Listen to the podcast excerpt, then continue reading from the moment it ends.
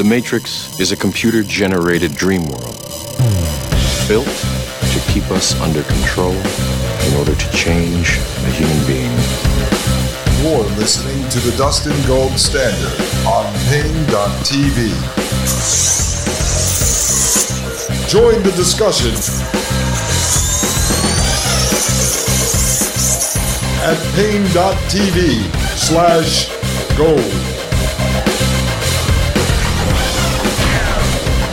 Ladies and gentlemen, welcome to the Dustin Gold Standard right here on Paine.tv slash gold. My name is Dustin Gold. I hope everyone had an opportunity to lip- listen to episodes 118 and 119. And as I promised, today for episode 120, we have Wide Awake Jim back on the show. And he is going to, folks, in 12 minutes cover 196 documents. This is a world record we're going for now, ladies and gentlemen. Uh, Wide Awake Jim is here. If you have not had the opportunity to, I recommend you go back and listen to episodes 80 and 88. Episode 80 was four hours, originally broken up into eight parts. I put it out on the Public Side podcast in full for you guys. So you can listen to that straight through. I don't know, you're going to have to scroll back through Apple Podcasts or Google or Amazon, wherever you listen, but I put that out in full so you don't have to listen to it broken up. I did the same thing with episode 88, which is two hours, and we go through the climate change hustle. Jim presents all of his documents, charts, graphs to prove the climate change hustle is in fact a hustle. It's a lie admitted to by the United Nations and all the other folks that are involved with that. Now we're going to start going through a lot of documents coming out of the UN, Bank for International Settlements, a lot of the stuff we've covered here over the last 15 or 20 episodes. As I told you, I was prepping for Jim to come back on. So this way we had reviewed the panel discussions by BIS, by the International Monetary Fund and others. And this way, when Jim's talking about this, you should have a solid understanding of the foundation of this material. So there's a lot here, folks. Also, if you want to join us over at Paine.tv slash gold, it's less than $9 a month. You can join. You get access to the ad free video version of the Dustin Gold Standard. And on episode 80 and 88, we had the Young Bucks over at Paine.tv post all of Jim's PDFs and charts and graphs. So you guys can get access to all that. You can download those on there if you want to look at it. So let me introduce Jim for those of you that don't know him, uh, that are going to go back and listen to 80 and 88. For the rest of you that do know Jim from the Thomas Paine podcast, from Mike Moore's Hotwire, and from the Dustin Gold Standard, just hang with us for a couple of minutes and then we will get into the new material. Jim, thank you very much for coming by the show again. We appreciate it. I know you've been traveling for work, you've been busy celebrating Christmas, and probably making a lot of money in the oil and gas royalties sector. So, how are you today, sir? Good, Dustin. Good to be back. Um, yeah, I've been gone a while, so I apologize. You know, trying to run a business and the holidays and and traveling and reading just a few documents, uh, it's taken so long to get back on your show. now, what I'm going to do, folks, which I normally don't do, I'm taking off the Superman cape, which comes in the form of these gold aviator sunglasses today, because I've got to flip through a lot of documents. I prepped you guys over the last several episodes as the emails were pouring in from Jim, I would say to you guys, uh oh, he just sent another 58 documents. Now what? And so we spoke yesterday, as I mentioned on yesterday's podcast. We spoke on the phone for a couple hours, talked about this. So there's a lot of material to go through. And I think, Jim, before we get started, just for the people tuning in for the first time, or maybe they, maybe they only listen to a few shows, I mentioned you're in the oil and gas royalties business, which is what. Uh, what sparked your interest in this stuff because you were trying to prove to yourself uh, and to anyone that you were going to say sell this investment vehicle to and for your own personal investments that the green sector the solar panels the electric cars the batteries and all that stuff was not going to put oil and gas out of business and that's how you started actually doing all of this research over the past year or so correct? That's correct. Um, i basically I mean, in my head, I knew, uh, but I wanted to go. I always I don't want to speculate. I'm not a scientist. You know, I always like to look at source documents. Uh, you know, but I had read enough physics of energy um, documents and reports over the years of being in the oil and gas business, and really since 2010, to know that the reason oil is used for for the products it's used for, and the reason natural gas is used for what it's used for, and same with coal is it has to do with energy density, and it's all physics. So I, I kind of had a hunch that it was all a bunch of BS. Um, but I, as you said, you know, the last thing I want to do is put people into an investment and let alone my own investments uh, that are going to vanish in 10 years if they if they have their way or if if what they say was actually really going to come to fruition so i had to go do that homework yeah that makes total sense. I mean it was funny because you were telling me about someone you had met uh, through the Paine dot TV platform, I believe. You know, it's a big community of folks over there. There's a couple thousand people. For those of you who are interested, I would think about signing up at Paine.tv slash gold because you're going to get access to a like minded group of folks and people are sharing investment opportunities, gardening tips, farming. I mean, it really is a great community. But you had said, someone had mentioned, he said, wait, man, how do you have time to do all this research into this quote unquote political stuff or conspiracy stuff when you have a business to run? And You said, what are you talking about? That is my business. Like if I didn't do due diligence, then I'd be going out there, as you just mentioned, selling something to people that could very I'm well no be different than a used car salesman or a snake oil salesman if I don't do do my homework. Exactly. And I think just as a recap in your own words, with episodes 80 and 88 that we covered here, and you've covered a lot of content over at the Thomas Paine podcast on Mike Moore's Hotwire, which is his uh, highest level tier of membership at Paine.tv slash gold. But you were saying, uh, like here, we basically, with everything that you showed, and this was all their words, all their documents coming out of the UN, coming out of uh, all these different branch off organizations funded by the climate hustle. The whole thing essentially is a big, giant, fake industry. I mean, yes, it's generating money, and yes, there are people making money in it. Yes, there are people like grifters that know that it's fake inside there. There are the others that don't. They just go to work in a cubicle. They're a secretary at a company that does solar panels. But what what would you say the thesis is on those first two episodes? You know, what what did you prove? Well, first thing we proved is that the green grift is never going to happen. Wh- The reason it's a green grift, wind and solar are never going to take over as the number one electricity supply. Uh, and it's not just me speculating. This comes again from their documents. Uh, you know, there's a geology survey of Finland. Um, this this the, the lead scientist is all about energy transition, and he flat out says this is never going to happen we we have to find 42 times or 42,000% the amount of lithium. And for every one lithium mine or any mine for that matter, any metal doesn't matter. For every one producing mine that becomes, you know, c- c- where you can economical and actually produce stuff, you got to find a thousand deposits. Is just never going to happen. And, and, and they want it to happen, but it's not going to happen. So we prove that that it is a lie. It is to socially engineer people into what they want. Again, you've talked to your audience, they're well aware of, of what the end goal is with the CBDC chip in their hand. Nobody would accept that. And so I think people need to understand you have to start at the end and work backwards to figure out what's going on today. If you try to analyze what's going on today without knowing the end result, it's really complicated. But if you start at the end result of the CBDC chip in your hand and work backwards and know problem reaction solution, it's actually quite simple. And so all those documents that we went through in 80 and 88 were were a couple things. We prove that wind and solar and electric vehicles and all that's never going to work. It's all just a sales pitch to socially engineer people into carbon credits. And and secondly, oil and gas really isn't going anywhere. They're sinking billions and billions and hundreds of billions of dollars into this stuff. And they're not just going to let it evaporate.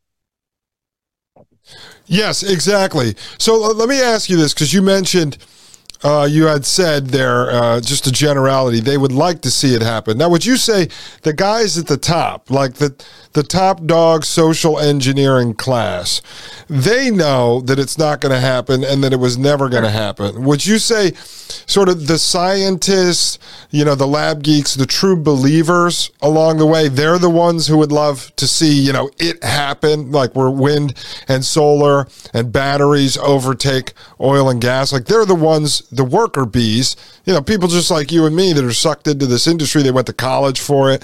I mean, they would be sort of the true believer worker bees that would love to see it happen, although they don't realize the guys at the top of the food chain have no intention of ever making it happen. I think it depends on the scientists you're listening to because, you know, there's scientists in, say, the field of climatology that are on both sides of the aisle ideologically. Mm. Um, some believe it, some don't believe it. You got, you know, we what we learned the last two years, if you didn't already know it, a lot of people learned the funding for medical research under the Fauci Coronacon, right, model that if you don't play ball the way they want you to play, then they're going to take your funding away. So you've got scientists that are just playing ball to keep their career, right? So it, it depends.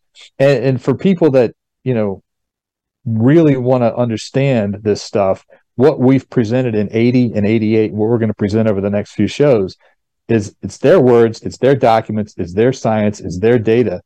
95% of what we're going through is their stuff it's 5% maybe speculating as to how the puzzle pieces fit together, but they give us the puzzle pieces.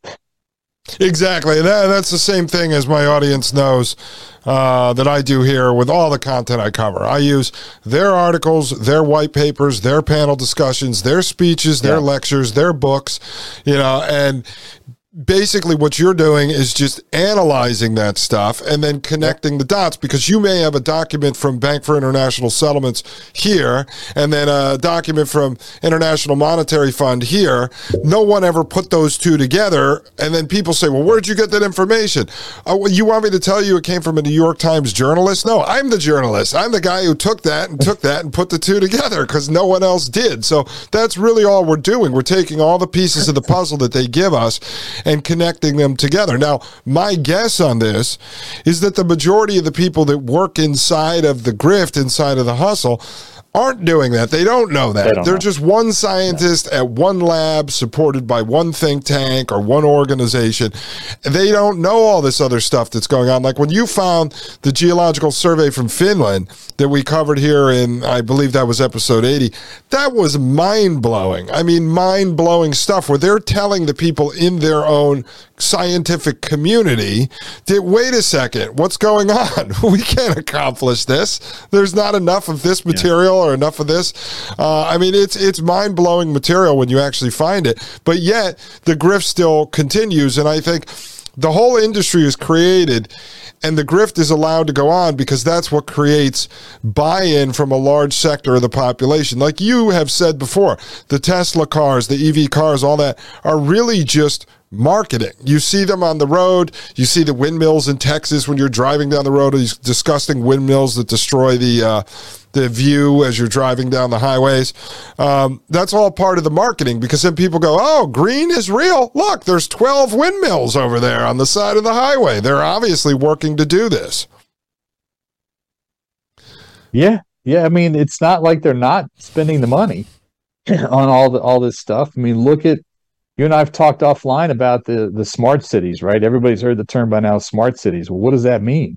Well, essentially, it means the total surveillance state, like the China model, with with uh, you know facial recognition cameras and all kinds of sensors and stuff. And if you go just drive around your hometown, look at all the new gadgets and lights at, at intersections. Look if you're on the interstate, look at all those big giant, I don't know, two, three hundred foot lights they're putting up that look like little spaceships. And then on the every exit on and off ramp, they've got three brand new street lights. Well, if you look all that stuff up, it's not just lights. They've got cameras, they've got sensors. And then one of the BIS documents that we're going to go through uh, talks about that we uh, those those uh, that technology is not just tracking humans; it's also collecting carbon data. Isn't that yeah, interesting? It, I mean, so no. this stuff is real. They are putting it up. Whether they get to implement it, Who knows? No, I know. It, well, it is crazy because you took a road trip uh, the last couple weeks of the year, and the next thing you know, because you had just started studying that stuff, and the next thing you know, you're sending uh, Maria Albanese, co-host of the Thomas Paine podcast on Fridays, and me all your spy videos of their spy cameras. and once, see, once your brain is locked into this stuff and you know it's You there, see it everywhere. you cannot unsee it. It's like this is No. the truth about being awoken from the matrix. Like once you're unplugged from the matrix, you can see it. And and um, that a lot of that went up during COVID land, the high school theater production when they had everyone locked down. All of a sudden, there were smart poles everywhere. There was a story back when the was it Christmas two years ago when the guy in Nashville tried to blow up the AT and T building. Uh, that Yeah. sh- yeah, I was living there at the time, and I didn't have internet for a couple days.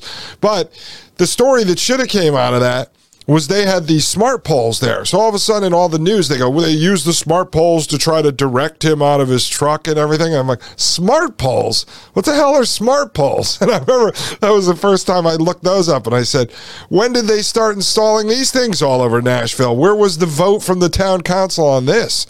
Um, that's the weird kind of technology that's going up all over the place. But you're right. Uh, after you sent it to me, it's like, all right, in another 10 or 15 shows, maybe I'll start talking about this. So I started doing research into it. And when you talk about it's real, as in that they're building it, they're manufacturing it, they're installing it, there's already a dozen big companies out there that are building smart poles that have carbon meters on them. They could talk through them, they could blast sound waves through them. They're taking in sound, they're shooting video, they can project out these LED light signals. I mean, all kinds of crazy technology on these things. Yeah, and feel free um, to sh- when you when you post this on on Paine dot TV for the people that aren't subscribers. Not only do you get links to all the documents, but these documents are highlighted, so it's really easy if you if you want that. Um, but you can post those pictures I sent you, and so people Yeah. can see what the gadgets look like, and they can start seeing it in their town and their city. And, and look, the first time I went to, or earlier in the year when I went to Texas, and I drive, folks. I don't fly. I, I'm done with flying unless I have to go across an ocean. Um, from Texarkana to Dallas for 90 miles, these big, giant spaceship-looking lights were, were at every off ramp uh, uh, along the highway, Interstate 30, for 90 miles. I mean, I was in the middle of the country, in the middle of nowhere, bunch of farms. There was literally nothing at the exit except a road, nothing, no gas station, no nothing, and these lights are out there. Coming back this last time, uh, I noticed that leaving Dallas, going towards Texas, Texarkana, they were starting to fill in the gap. By the time I go again, you know, maybe in late January, early February, who knows? Maybe the whole thing will be full. That's a long ways. They are putting these things up everywhere.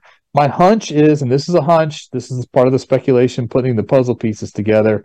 My hunch is that it's tied to the federal infrastructure road uh, funding because as we learned from technocracy studying technocracy and patrick wood and everybody else that the federal funds don't go from the federal government to the state government or the state, local government.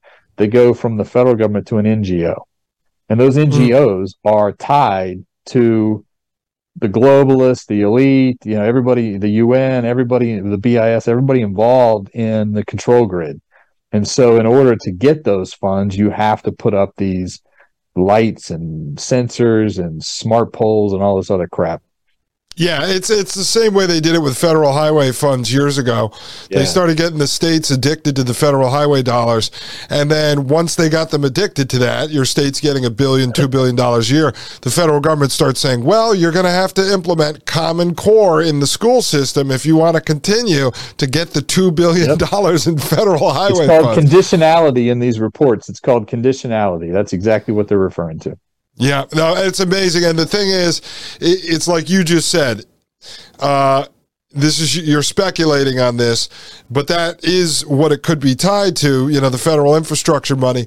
Now, if you wanted to, and I'll probably do it in future shows, it would probably take me a couple hours of digging down a rabbit hole. And guess what? We'll find that. I mean, it'll be there. We'll be able to prove that because everything they do is in writing, and they don't hide it. Before you know it, you're going to find out that the company building the poles is so and so's cousin, and he got the contract. I mean, it's just it's always there. And whenever I have a hunch. I go, let me go look that up. Oh, Peter Thiel's behind it. Look at that. How did I know? It's like you know. Yeah, it's it's not hard to find either. It's not like I'm I'm digging all over the BIS's website all the time. Lots of times, the way I find these reports is I read an article, and in the article it talks about a report came out from so and so, and it had a has a link to the report. Well, I don't care what the journalist writing the article says about the report. I could care less. So I want to read the report for myself.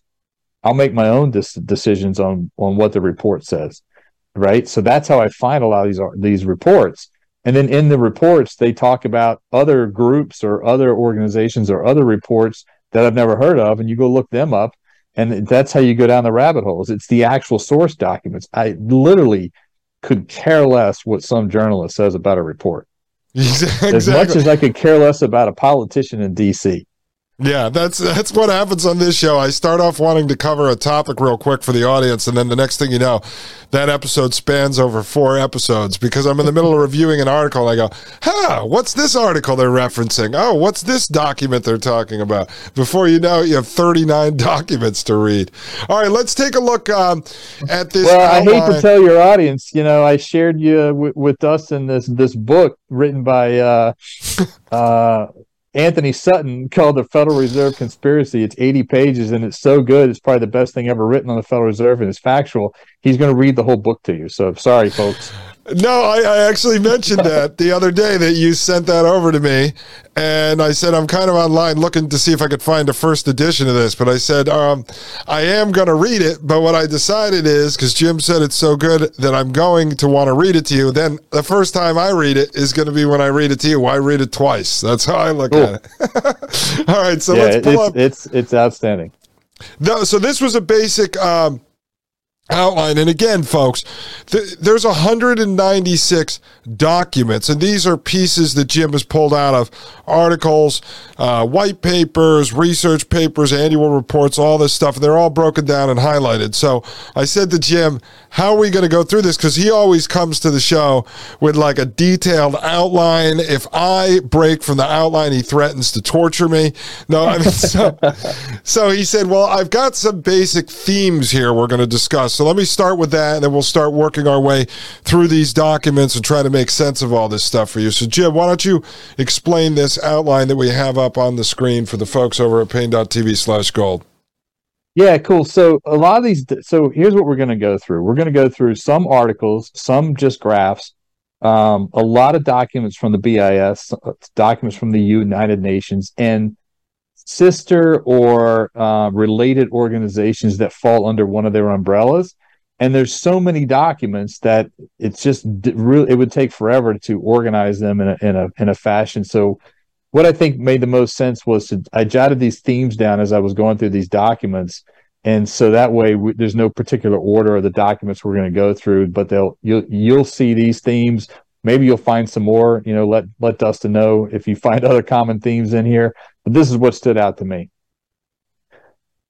So essentially, uh, all of this is to save the poor and the indigenous peoples from climate change because the global temperature is wreaking havoc on uh, the southern hemisphere not so much the northern hemisphere for some reason it's like it's like smart corona coronavirus knows that to attack people in a restaurant when they're walking in but not when they're sitting down eating uh, so similar concept.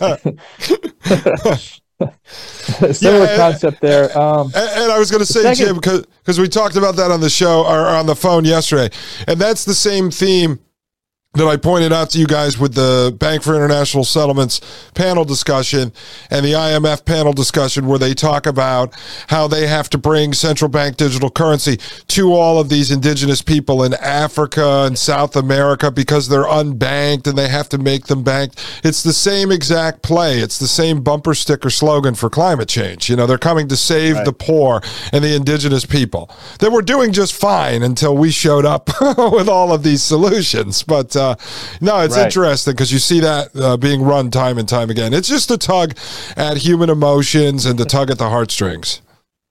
Oh yeah, I mean the World Bank. If you go on their website, they're there. They're there to um, end poverty. That's their entire mission.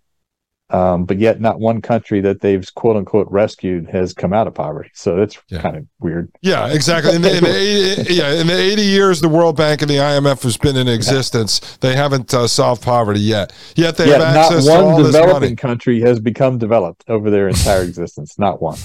exactly. Yeah. And so, folks, keep in mind too, the very end game here is a carbon uh, credit economic system. No more dollars. Carbon credits is the new quote unquote money, um, and it's a CBDC chip in your hand. So you have to think, okay, how do you get people to want to do that or sign up for that? You have to socially engineer them to, to take to take that, as well as a vaccine ID or passport uh, in that CBDC chip in your hand. So think about that's the end result. How do you create the problems to socially engineer people into that trap? Um, think about that as we're going through all these documents. Yeah, and just before you move to number two, let me just throw this in there quick so people know because we were covering a lot of this uh, in the past, like 20 episodes uh, since you were on in 88. You sent me into this freaking rabbit canyon of CBDC and all this stuff what Jim just said is so true. They have to engineer everyone into it. And that goes back to the original definition of technocracy, which is the science of social engineering. They're going to engineer you into this technological prison planet system. I mean, that is the goal. The other thing is people have to willingly accept it. You know, some of us will be pushed into it, coerced into it more than others, but they have to get people to accept it. They don't want to do this with guns and military. It will totally defeat the purpose if they have to come to your door with machine guns and drag you out on the street and chip you on your front lawn. That that's not what they want to do. They take the long road so, to socially engineer people into this stuff. Right. And perfect example of what's going on in the local news and the national news on a nightly basis. What do you see? Violence in New York, violence in Chicago, violence in Philadelphia, violence in all these major cities. Well, go look at go to Zero Hedge. There's an article literally today quoting New York City mayor that people look at these all these cameras that we have up as big brother's watching us. He, no he goes no big brother's here to save you to keep mm-hmm. you safe. He literally says this and they're using facial recognition. Again that's the china model okay nobody just like the chip in your hand nobody left or right doesn't matter what side of the aisle you are nobody really wants uh, that type of surveillance state in the major cities so they have to create crime so bad that it justifies it. Yeah, and, that, and, and the crime's not going to go away. They're going to make it worse to justify it. Right. And then, and then you have people like my father, God bless his soul, Fox News conservative. He's been on this show, so now I can publicly uh, talk crap about him. But my father, who was a former cop, right, so he always sides with the cops, he will say to me on day one, Oh, you know, this is ridiculous. The mayor is turning people against the cops, and now they're incentivizing crime. They're allowing people to run around and commit crimes. But then, as soon as one of Peter Thiel's cameras with facial recognition, like his company Clearview AI is doing, catches some guy, some random guy, basically propaganda that comes out of New York City, who pushed someone into a subway. My father goes, damn right for those AI cameras. I said, well, who installed those? Wasn't that the same mayor that you were just complaining about yesterday that's against police and he's pro crime? He's the same guy who was in charge when they installed facial recognition. You don't connect the two, that the idea is to push people away from actual human policing into the idea of facial recognition dystopian dystopian policing. I, I, but see, that's there's a disconnect where some people just can't put the two together. It doesn't make any sense to me because you and I can see it. I'm sure the people in the audience can see it, but there's just so many people out there that can't connect the two. That they're constantly well, socially engineering you deeper into maybe, a technocratic system. Just maybe after you read Antony Sutton's book on there, people will re- people, when people realize everything they were taught in history in school was was a bunch of crap. yeah, I know. and how Woodrow Wilson was installed by the bankers to get the Federal Reserve Act passed, literally installed. Uh, then you maybe start to realize that the person in the White House doesn't matter. Yeah, exactly. And this the big picture for everyone. Again, the stuff we do here isn't to uh, you know, black pill you so that you run under your bed and, and cry yourself to sleep. It's because people are talking about solutions and goals and how to solve some of the problems. And until you actually understand your enemy, where they came from, where they're at right now, and where they're going in the future, you can't put realistic goals together and you can't work towards achieving those goals until you actually understand what's coming. I, have been saying on the show, I don't believe necessarily that uh, there's going to be a worldwide revolt, but you can solve a vast majority of these problems in your personal life if you actually understand what's coming. If you yep. cl- snapped your fingers and everyone in this world understood what this system is, there still might be 50% of people who agree with it. And they go, listen, I want to be told what to do. I like being a slave. That's fine. So if 50% of the people want it, it's going to be very hard for you to get rid of the whole entire system. As Jim just explained with the climate grift, that's one piece of this puzzle. It goes to show why so many people are on board. Why? Because they let the money flow through the grift, and everyone down to your neighbor who's a salesman for a solar panel company is getting paid. He gets a paycheck. That's how he's been engineered into the system. So this is how they manipulate everyone. But you could do things in your life, and we're going to eventually talk more about this over the next few months in your life to escape this. We've been talking a lot about it here. I've given you some of the tips that Jim has talked about. I talked to you yesterday about going analog, about using cash, avoiding using your debit card for small transactions all over town. These are things you can actually do to protect and insulate yourself and your family. These are the real solutions to the actual problems that we're facing. All right, Jim. Let's get on to number and the two. The biggest solution is teach your kids because the Rockefellers that are worth hundreds of trillions of dollars, I, I suspect at least trillions, uh, and their and their cronies that are running this, that, that are at the top of the food chain. Okay, they own the BIS, right? The BIS is at the top of the org chart. They think in terms of generations, not decades. So think about our kids, my kids, your kids that have a grew up with a cell phone, have always known a cell phone try to get them to go to a landline. Not happening. So when they roll out CBDC in a decade or so, it'll be largely voluntary. Voluntary. But our kids and our future grandkids, it won't be. So you have to educate the kids too. Exactly. Hey, Jim, one other thing before you get to number two, if you could, because uh, I covered this in the show and I want to make sure we got it right. So, BIS, Bank for International Settlements, is the bank for the central banks, and they were started in yep. 1930. And then you have the World Bank, which is like uh, also an association of the banks, the central banks. And then you have um, the International Monetary yeah, Fund. Yeah, they were formed in 1944, coming out of the Bretton Woods Conference about a year before World War II actually ended. Um, so BIS, there is, I think, 65 or 68 central bank members, even though there's what, 190 something central banks right now? Yeah, there's I think it's 65 bank uh, central banks are owners of the of the BIS. And we know in the U.S., I think there's 26 private banks that own the Federal Reserve, uh, but we don't know about other countries. So you know it's owned by private bankers. Uh, when you, yeah, again, this is the part of the five percent speculation because it's not written anywhere. You know the Rothschilds own a big chunk of this. You know the Rockefellers do. You know the Warburgs do. You know um, uh, you know, some the, the Morgan family does. You know that all the big banking names, you know they own a piece of it. Well, because I think you mentioned to me, just so the audience knows, because this is where you get to the point when you're doing your own independent research where you hit sort of a brick wall and you can't pull the curtain back and see who the wizard is. People like Catherine Austin Fitts, uh, John Titus, others that you get information from, that you're a uh, paid member on some of their uh, subscription based services. Those are the type of people you follow who are researching this stuff all day. That happens to be their area of interest when you go to the BIS or you go to, like you said, with the Federal Reserve, some of these you actually hit a brick wall where you can't get behind the curtain, right? There, you just can't find who actually yeah, physically I cannot find who actually owns the BIS. Neither can John Titus, neither can Richard Werner or Catherine Austin Fitts. So we don't know. We have to speculate.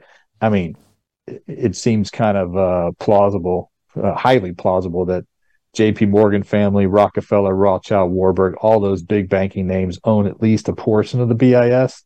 Um, I personally suspect the Rockefellers are at the top of the food chain, but they're all in it together. Okay, and I think that's just important for the audience to know because that's uh, what I always find interesting. If I'm researching whatever, any particular topic uh, about a tech company or something, and I'm trying to get behind uh, the curtain, and I go, wait a second, I'm hitting a brick wall here. All right, now we got to a point where they're actually trying to hide something.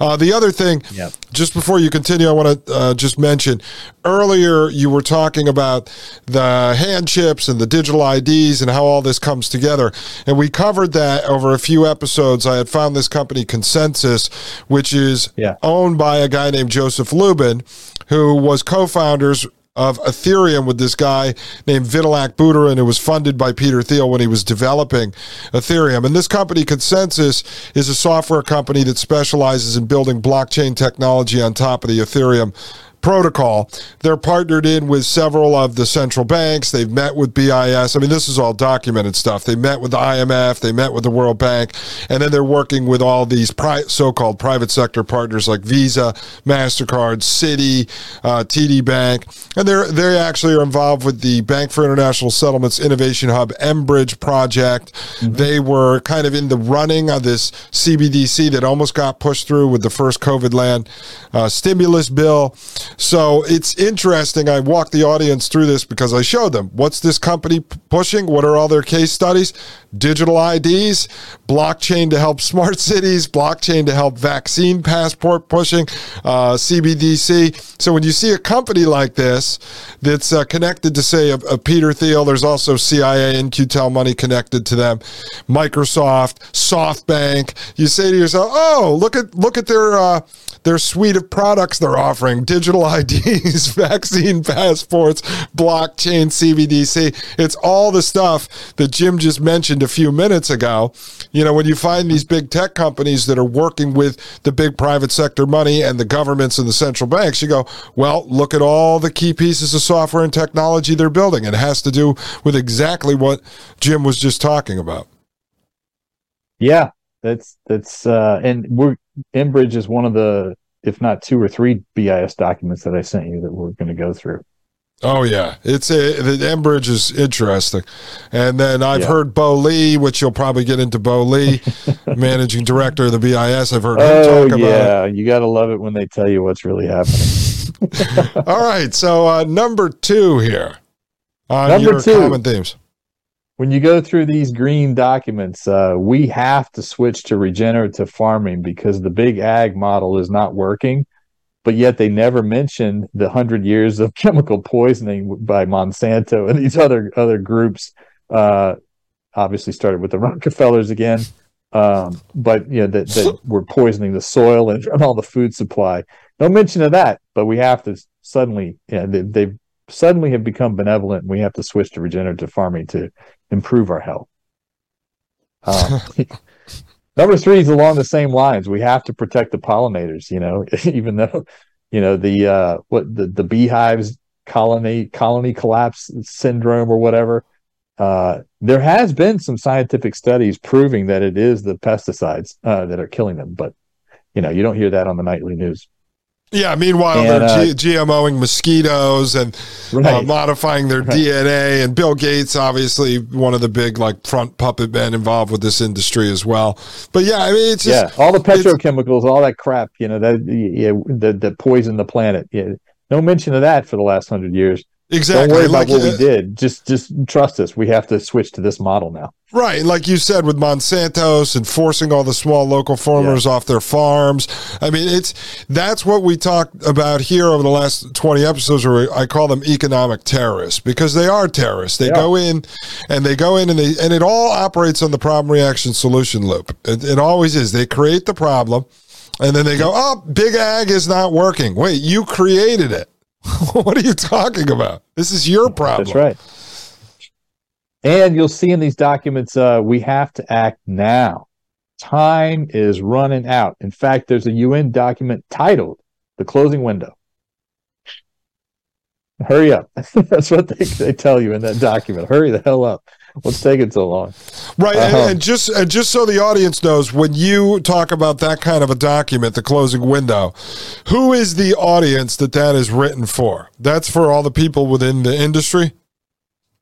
Industry, uh, politicians, policymakers, governments. Yep. Right. So it's designed for all the people that have already been funneled into the the various grifts that are right. working within these sectors. So they're they're yep. pushing them uh, and, and you'll go through, but they're pushing them to try to advance the stuff. Soprano. Get, your, get your crap together. That's great. or else. yeah. Um, they definitely talk about we got to go. We got to get corporations to push our social engineering stuff because it's too difficult to go through all the country's different legislation legislative processes and politicians change all the time. They get voted in and out. So we have to get corporations to do our do the bidding for us. And the way that they pull that off, Jim, you've mentioned it on the show before, but one of the ways they can do this with the ESGs and with, um, you know, the wokeness that people see in these companies was by going in with State Street and Vanguard and BlackRock and buying up uh, large uh, percentages of the shares in these companies, and then yep. they get control of board seats, and then they force all this stuff in. Yeah, that's starting to backfire a little bit already, which is good. Um, but yeah, they talked about the BIS and one of the documents talked about they got to get the asset managers like BlackRock and Vanguard to force their portfolio. I think the term they used was coerce uh, their portfolio companies into adopting ESG. I think they literally did say that. Oh, that's nice that they use that because it's like with the CBDC being a system of inclusion, I told I told the audience, but it's a system of coercion, not inclusion. I mean, they're going to include yeah. all of us for sure. They want everyone yeah. down to the last pygmy guy on some island somewhere with a chip in his hand. I mean, that is the ultimate goal if they can get it. But um, I said it's not a system of inclusion; it's coercion. They're going to force you and threaten you into the system if you don't accept it. Um, now, right. one uh, one other thing here, with the corporations being pushed to affect change, I saw some of that coming out of when I was looking into CBDC and listening to the panel discussions, uh, there was one in particular with World Economic Forum, and it had the guy who's the head of the Bank for France, who's also, I think he's chairman of the BIS. And then they had the guy who's the chairman of Credit Suisse, who was representing the so called private sector commercial banks. And you could see that there. There was actually like wheeling and dealing going on on the stage where the head of the Bank of France and the chairman of BIS were talking to the head of Credit Suisse and he's going, you know, we will let you control all the personal accounts if you are willing to get on board with us and give us your infrastructure. So it's like you can see there's a horse trading going on right now where they're trying to utilize the existing uh, technological infrastructure, financial infrastructure to be able to advance CBDC faster in some areas. And that kind of plays into that as well, that they'll use the private sector so that they don't have to go uh, get all their puppets in line in Congress or Parliament, depending on where you live, to actually pass laws and and uh, yeah, so, approve policies. I mean, look, this this is just my personal opinion. I can't wrap my head around. Um, I think the biggest thing that the Rockefellers at all, Catherine Austin Fitts calls these people Mr. Global because we don't know exactly who it is. But we know basically it's a group. So Mr. Global, I can't wrap my head or Mrs. Global.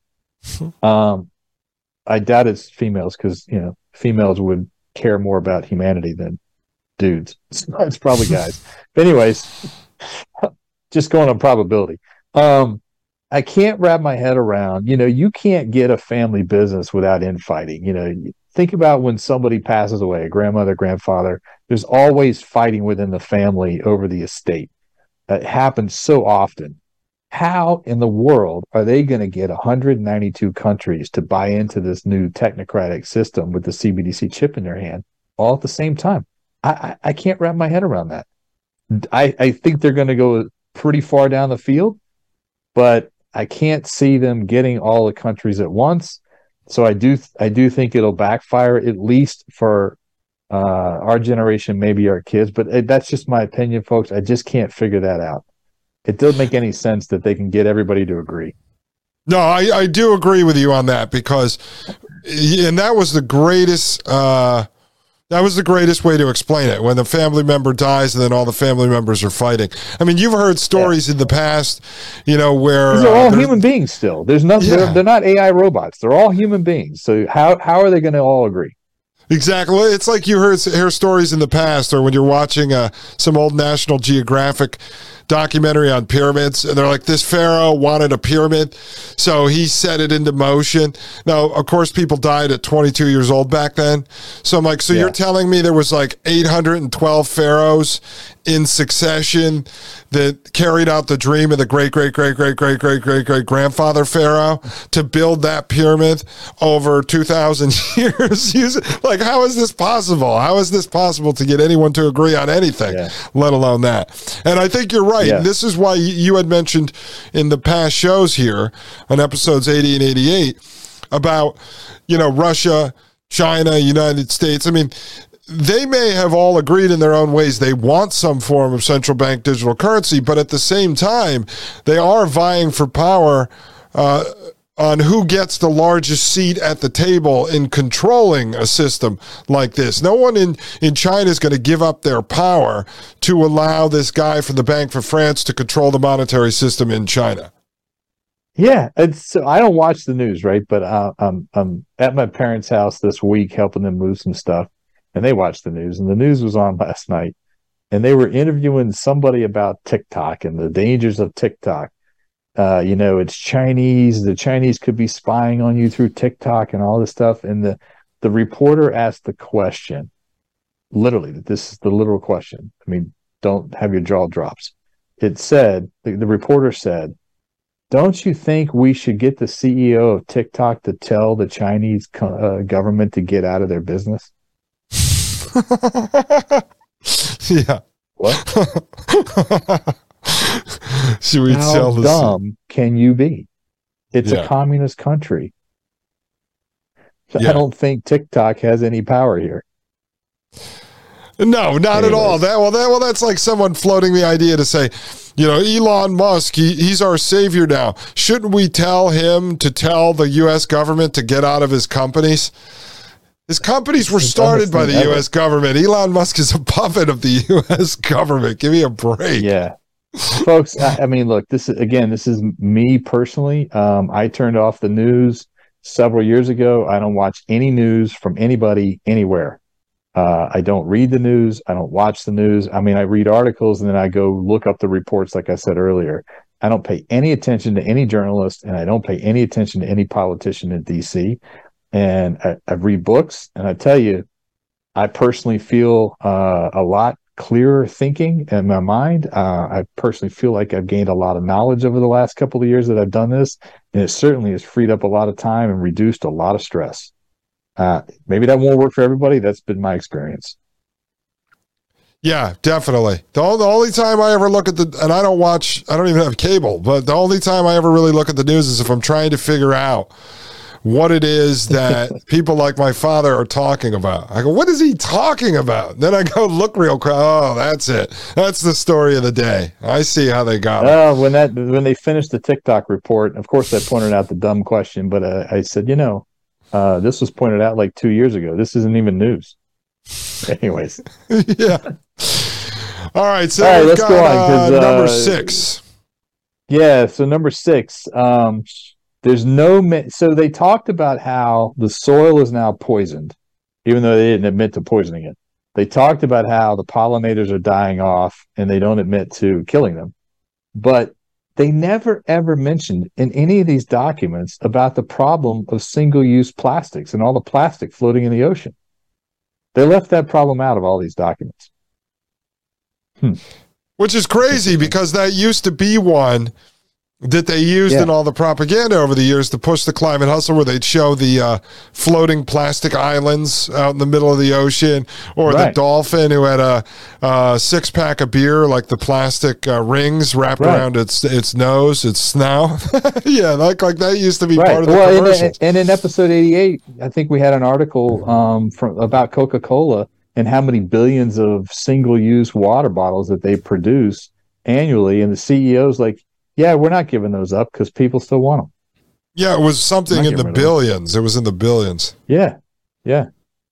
Uh, one thing's definitely clear in these documents: they need a lot of money. They need a lot more money, and they they need it now. It's and and they're asking for trillions a year, trillions. Now, let me ask you this, Jim. Right now, just through the documents you've been looking at, because um, I was looking into how, where the BIS gets money and the World Bank and the IMF and all that stuff. Is it similar when you're going through these documents? Or like, is the climate industry, the hustle funded at the top through member dues, and each country has to give up a piece of their GDP and stuff like that to fund this? Yep and they want banks to fund stuff. Uh, of course, they don't talk about the banks, you know, the debts being then backstopped by the IMF or the BIS. Uh, they don't mention that, but they certainly want banks to start loaning for green bonds and blue bonds and all this climate hustle crap. Yep. Okay, so it's the uh, same. So the same model then. Yeah, the and nature needs to be included in economic values. So they literally have all these these documents talking about how the oceans, the forests, they all they all need to be a valued at some numeric value and annually there's some economic value to that it needs to be added to the GDP of all these countries. Okay, well, why? Why do the trees in the forest at the uh, at the park down the street need to be included in the GDP? Well, you got to go back to the the end game, right? We, they want a carbon credit system, so they have to be able to value the carbon of every tree, every. One of the documents even mentioned they want to track every fish in the ocean. That's how crazy these idiots are. Yeah, it's nuts. I, I, covered it on one of the shows here. I pulled up a few different government charts I found, and between state-owned, uh, state government-owned property and federal owned government yeah. property. It's like the government owns over 50% of the like land 60, in the yeah, United it's like States. 60%. Yeah. yeah. Yeah. I mean, they, they control all that. And then as far as tracking, you know, all the CO2, that goes back to the energy certificate from 1937 out yep. of Technocracy Incorporated, which had to do with assigning, back then it was assigning an energy value to everything right. that was produced, manufactured, what people were consuming. So it's the same blueprint. It's just, what I always tell people, the scary part about today is back a hundred years ago. Yeah, back around 100 years ago, they were writing it on index cards. It was like a Dewey Decimal Card system. Yeah. Virtually impossible. But then again, when the regular people like us didn't have access to the internet, you could probably pull something off like that because everyone trusted the index card back then. So today, though, now they can like you said, they're putting up poles all over this highway in Texas. They can go and actually do yeah. this and tell you that they're tracking it all. Yep. Um, this is one I can't figure out. Climate change is a major risk to banking. I don't understand how, uh, uh, uh, uh you know, uh, uh, the temperature being one degree warmer affects a bank branch. I don't get it. I don't know because you, you just admitted it, Jim, because it's a branch, and a branch is part of nature, and therefore nature right. is affected by climate change. No, that's the same thing that I saw out of all the you've, you've watched them, but the panels we reviewed here at BIS, WEF, IMF, that was the same thing. It's like climate change is one of the major reasons why they have to give CBDC to indigenous folks in Africa, and like, there's no explanation. You're like what are they ta- what are they talking about? yeah. and, and so number 10 uh, in in many of these documents it's no different than Fauci Fauci I am science Fauci the, they say the science is clear the science is settled in other words don't you dare question us because we're right and you're wrong the science is clear I am science all right if you don't believe me, yeah. I'll stuff you in the trunk of my car and hit you upside the head with a piece of pastrami. It's like 600 pound Augustin, Car- uh, Augustin Carstens the head of the BIS is science. Okay. yeah. it's insanity. I, yeah, I, I we want inclusion. We welcome everybody's opinion from corporations to policymakers, but I didn't see any mention of the public. Well, the science is clear. The science is settled. there was one document I did find. It did say they were going to put it out for public comment for 60 days. but I couldn't find anywhere where the press release it was was issued when that 60 day window started. and then after the 60 day window was up, they're like, "Well, we're done." Dude, that's that's hilarious. That's like something your town council would have to do based on their no. charter from like 1712. It's uh, like, right. oh, we have to post in the local newspaper a 60 day right. opportunity for people to stand up and say they don't want the new fountain in the town square to be power washed. You know, like you know what? I didn't check. That's a good point. I didn't check the obits, like, and the person that died was humanity. I didn't check that. Yeah, maybe that's where they announced exactly. it. I don't know. we're the sixty-day window. Yeah, we're going to change the entire uh, financial system worldwide over to CBDC. You guys have twenty-one days to say whether or not you like this thing. right, right. It's crazy uh, and lots of these documents say this no double counting of those carbon credits. You don't get to say that you that you you created 200 carbon credits when you only created 100 based on our math and you can't use your math because our math is right. We are science. Wait so no double counting carbon credits for no. Um, all of these tests that they're running on the on the the CBDC and everything, they're all testing making sure that the carbon cutting coming from the tree in your backyard is not counted twice. Wow. This is crazy. Yeah. It's crazy. It is crazy. Oh, and they have to get 30% of the agricultural land and ocean fisheries into conservation by 2030 or the planet will burn up. And, and, I saw this. This was when I first saw that Belize blue bond that I w- talked about on one of the Hotwires with Mike. I stumbled across that. I had never heard of these blue bonds. I looked it up and they tell you exactly what it is. And they talked about this 30% by 2030. Well, interestingly, the if you go back, now you see that everywhere, kind of like those those smart poles and everything. Um, there's been several things coming out of the, the current administration. I could care less about using the name of the politician sitting in the White House anymore because it's it's just a, a placeholder. Um, coming out of the current administration, there are stuff talking about 30% into conservation of the U.S. lands by 2030. And I remember saying to Maria Albanese offline, I wonder if there's anything about 50% by 2050. And I had never found it, except it is in one of these documents. I did find it. They wow. definitely want 50% by 2050. Because you know these, these dummies are not are not so secretive. They kind of give it away. So if they want 30% by 2030, and I know 2050 is the target date. I just kind of assumed they would want 50% by 2050. And sure enough, yeah. That's one of those weird things. You have a hunch and then you look and it's there. Now, that yeah. means, uh, okay, so if you take what you have written there, uh, 30% of agricultural land and ocean fisheries into conservation, that means what? They want to hijack and fully control, whether it's 30% well, it's not just that. It's not just that. There's a massive grift around this, okay? Because in these documents, uh, you know, the only place I see that in the Western world is what the, the Biden administration, the current administration talked about recently. But the real push is in the Southern hemisphere for the poorer countries because it's easy to pick on and muscle around. And we'll go through this and show how the debt trap works to get this. Yes. Like Belize was had had a lot of debt. We talked about it, I think on either 80 I think it was 88 where they had so much debt and then they the IMF rescues them by saying we'll give you a massive haircut to the debt, but you got to give up 30% of your ocean to conservation. So then now it's in conservation that's controlled by the technocrats. Well, okay, now they, they can have a natural asset company on the New York Stock Exchange come in and control that and IPO it and make a ton of money a ton of money. And they can sell carbon credits every year because those the fishing populations are going up because they won't allow fishing. So they can just create more carbon credits and they make a lot of the big banks make a lot of money off of it. They don't just control it. It's a wow. it's a grift to make a lot of money.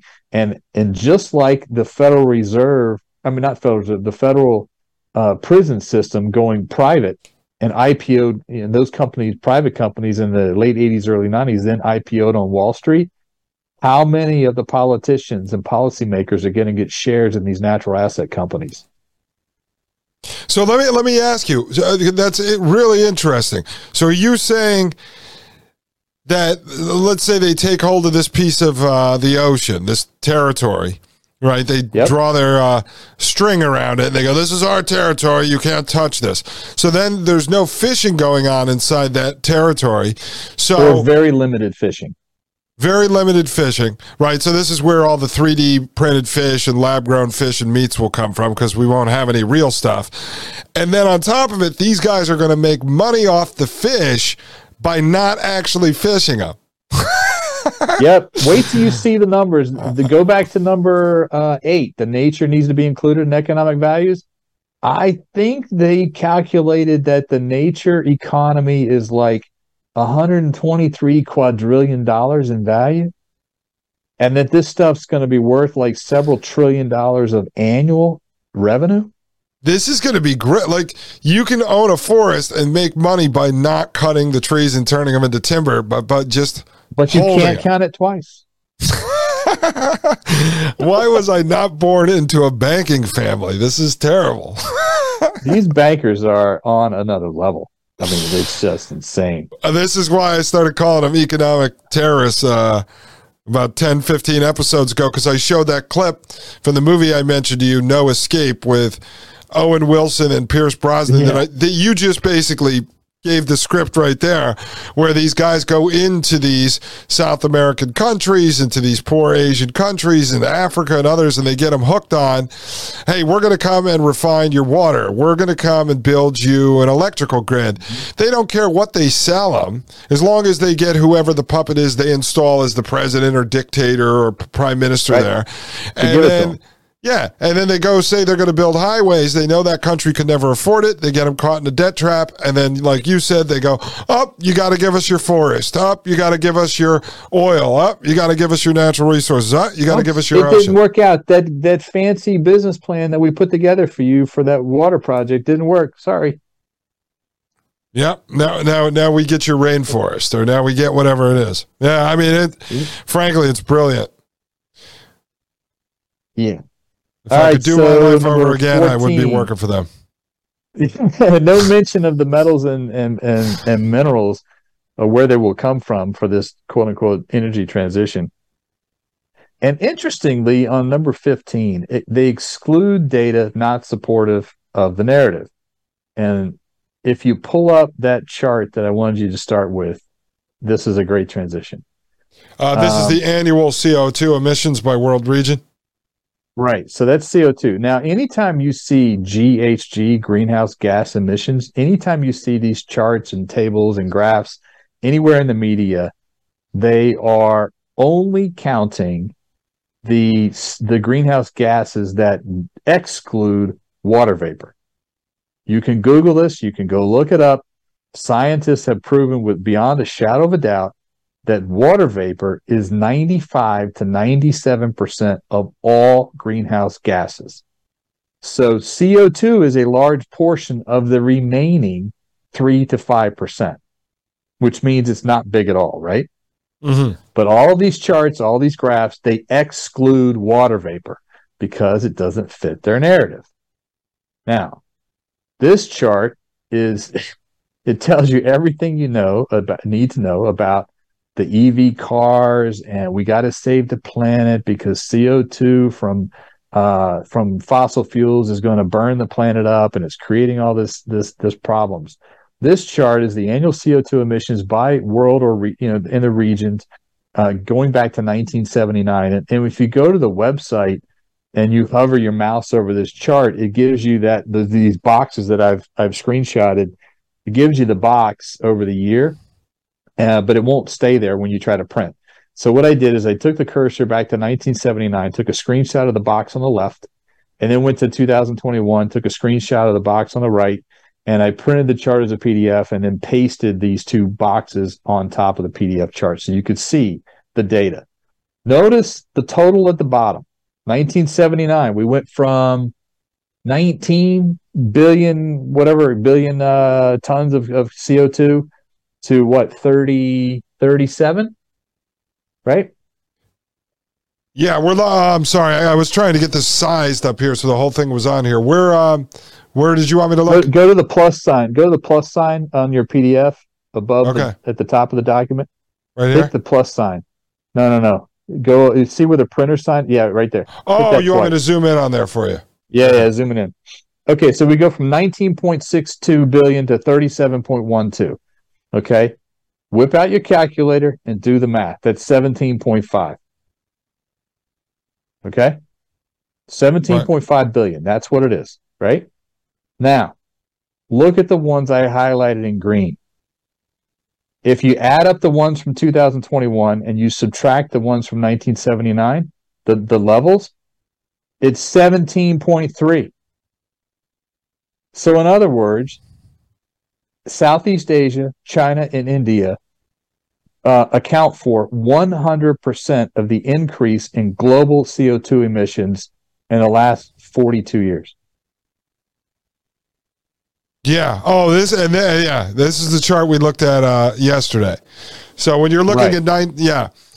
So 1979, we were just saying you have a total of uh, 19.6 billion. In 2021, you have 37.12 billion, but that additional 17 billion comes from Asia, China, and India. That's right. But yet you listen to the nightly news and they tell you it's the it's the the diesel truck that you're driving pickup truck that you're driving down the highway. I, I can't even believe this is crazy that they would even allow this. Because when you showed this to me yesterday, it's crazy that they would even allow this data to come out. Well, then again, it's probably you and three other people that are actually looking at it. Because you have the United States in 1979, and then you fast forward 42 years to 2021. Yeah. And, it, and it's actually, folks, it's not close. It's the It's same. the It's exact five- same. yeah, it's Our, 5.01. the oh United States CO2 emissions have not moved in 42 years, but we have to go buy an EV car. Right. And then Europe, you know, European Union, they actually have it coming down. Uh, down by a third or a quarter, Yeah. down by a quarter, four, 4.1 to 2.8, Yeah. down 25, 30%. And then all of Europe is actually down also by about a third. Yeah, that's insanity. So this document, let me just see real quick. So the audience knows this came out of um, ClimateWatch.org. oh I think it's climatewatch.org. Okay. UN. I think it's a UN sister sister document. I think it's climatewatch.org. Or read the bottom there. The source is World in Data. Oh, our world in data on- based on the Global Carbon Project 2022. Our Yeah. world in data.org slash uh, if people are looking for it. Just look This up our world data. in data. Yeah. Yeah, this is their data. This is not from some scientist that disagrees with them. This is their own data. No, let me ask you because it's interesting. Um, during your research, when you're going through this stuff, do, just like the geological survey for Finland, it does not fit the narrative that you see on the nightly news. When you find these kind of documents, like this one here, is there any context that they're providing why they would publish a document that disproves what the climate grift narrative actually is? Well, so look at this chart closely. Okay. Look at the chart part, not the boxes I, I copied and pasted on there. Look at the chart part. What year does it go back to? 1750? 1750. How much carbon was being emitted in 1750? Well, according to them, zero. Well, we were horse and buggy, Yeah. right? So very little. Now look at that massive climb from 1950 to 2021 in the in the graphic. Right. What would that what would the slope of that climb be if that far left x-axis was not 1750 but in fact 1979? It'd Oh, be yeah. flattened out. Right, right, right, right, right, right. Yeah, that's interesting. So they put this together in a, In a they, way they to picked the deceive. starting period to fit their narrative. It doesn't look so alarming if your starting period is 1980. exactly. I mean, if they put it at uh, zero, you know, or uh, minus uh, or one uh, BC, then uh, it would literally you'd have a straight up in the a line just going straight Right. up in the air. Yeah. Right. so that it looks more alarming than it is, hoping people don't actually pick up on that. But you know what? That that it's amazing how simple this is when you're using, you know, graphic designers and the people that know about creating infographics and memes. That your entire, I mean, billions of dollars in research that went into actually giving these numbers, if they're real just to then have a graphic designer go, hey guys, look, let's just pull it back to 1750 and I'll show you how we scare the crap out of everyone. it's genius, man. It's genius. That if you is... just looked at the graph and you didn't study it, you would think, holy crap, humans are going to cause the planet to burn up. Yeah, that's nuts. So that's why. So that's why you say why they would release something like this because they can just yeah. take the real data, manipulate it through the infographic, and use it as a way to scare people. Cherry pick the start dates. That is phenomenal. I love this. All right, let's show a grift. You ready? Are we looking at the electric highway? Yes, we are. I love this document. This is the electric highway study. It's the summary sheet, which is only three pages. The the actual full study is like, I don't know, 80 or 100 pages. Um, anyways, what they want to do is they want to electrify an interstate going from Boston to Buffalo across Massachusetts and New York. Okay. So if you scroll down, we can look at some of the things I highlighted in the three pages. Yes, it's not hard. I mean, that's what they want to do. They want to integrate the right number of high-powered chargers. Uh, and uh, yeah, what I'm going to do is um, pull this up on full screen. Yeah, yeah, perfect. Chargers, the site operators that can allow drivers to charge quickly along that interstate. Electric trucks will need significantly more power, um, but it'll be met by the highway fast charging systems. And some sites would require as much electricity as a small town so this is like a truck stop that's going to need the electricity of a small town to charge all these 18 wheelers, the EV version of the 18 wheelers. Okay. All right, scroll down a little more. And let me, uh, yeah, okay. And then there's something I wanted to ask you here. Yeah, they they're going to develop the grid upgrades that that could take years, but by acting now, we might be able to get there. We must act now. Now, this is funny because yeah. we were talking about this the other day, uh, you know, a couple weeks ago on the phone. And I, I had asked you because I was just doing some basic math after, I think it was after episode 88, because you had piqued my interest on this. And I was like, I don't wait. Do you have to pay to charge your electric car? How? Because I know it was a Tesla was giving away free energy for a while, or I don't know if they still do. But anyway, I start looking into it, and I said, dude, it's costing you as much per gallon as it does to use gas to charge the electric car. But now we know that if your electric car battery dies, you have to spend twenty to forty thousand dollars to replace that battery. I mean, it's insanity. You know, when we were looking, we were actually running the numbers that night, and it was like, yeah, it costs you more right now to charge your electric car than it does to put gas in the car.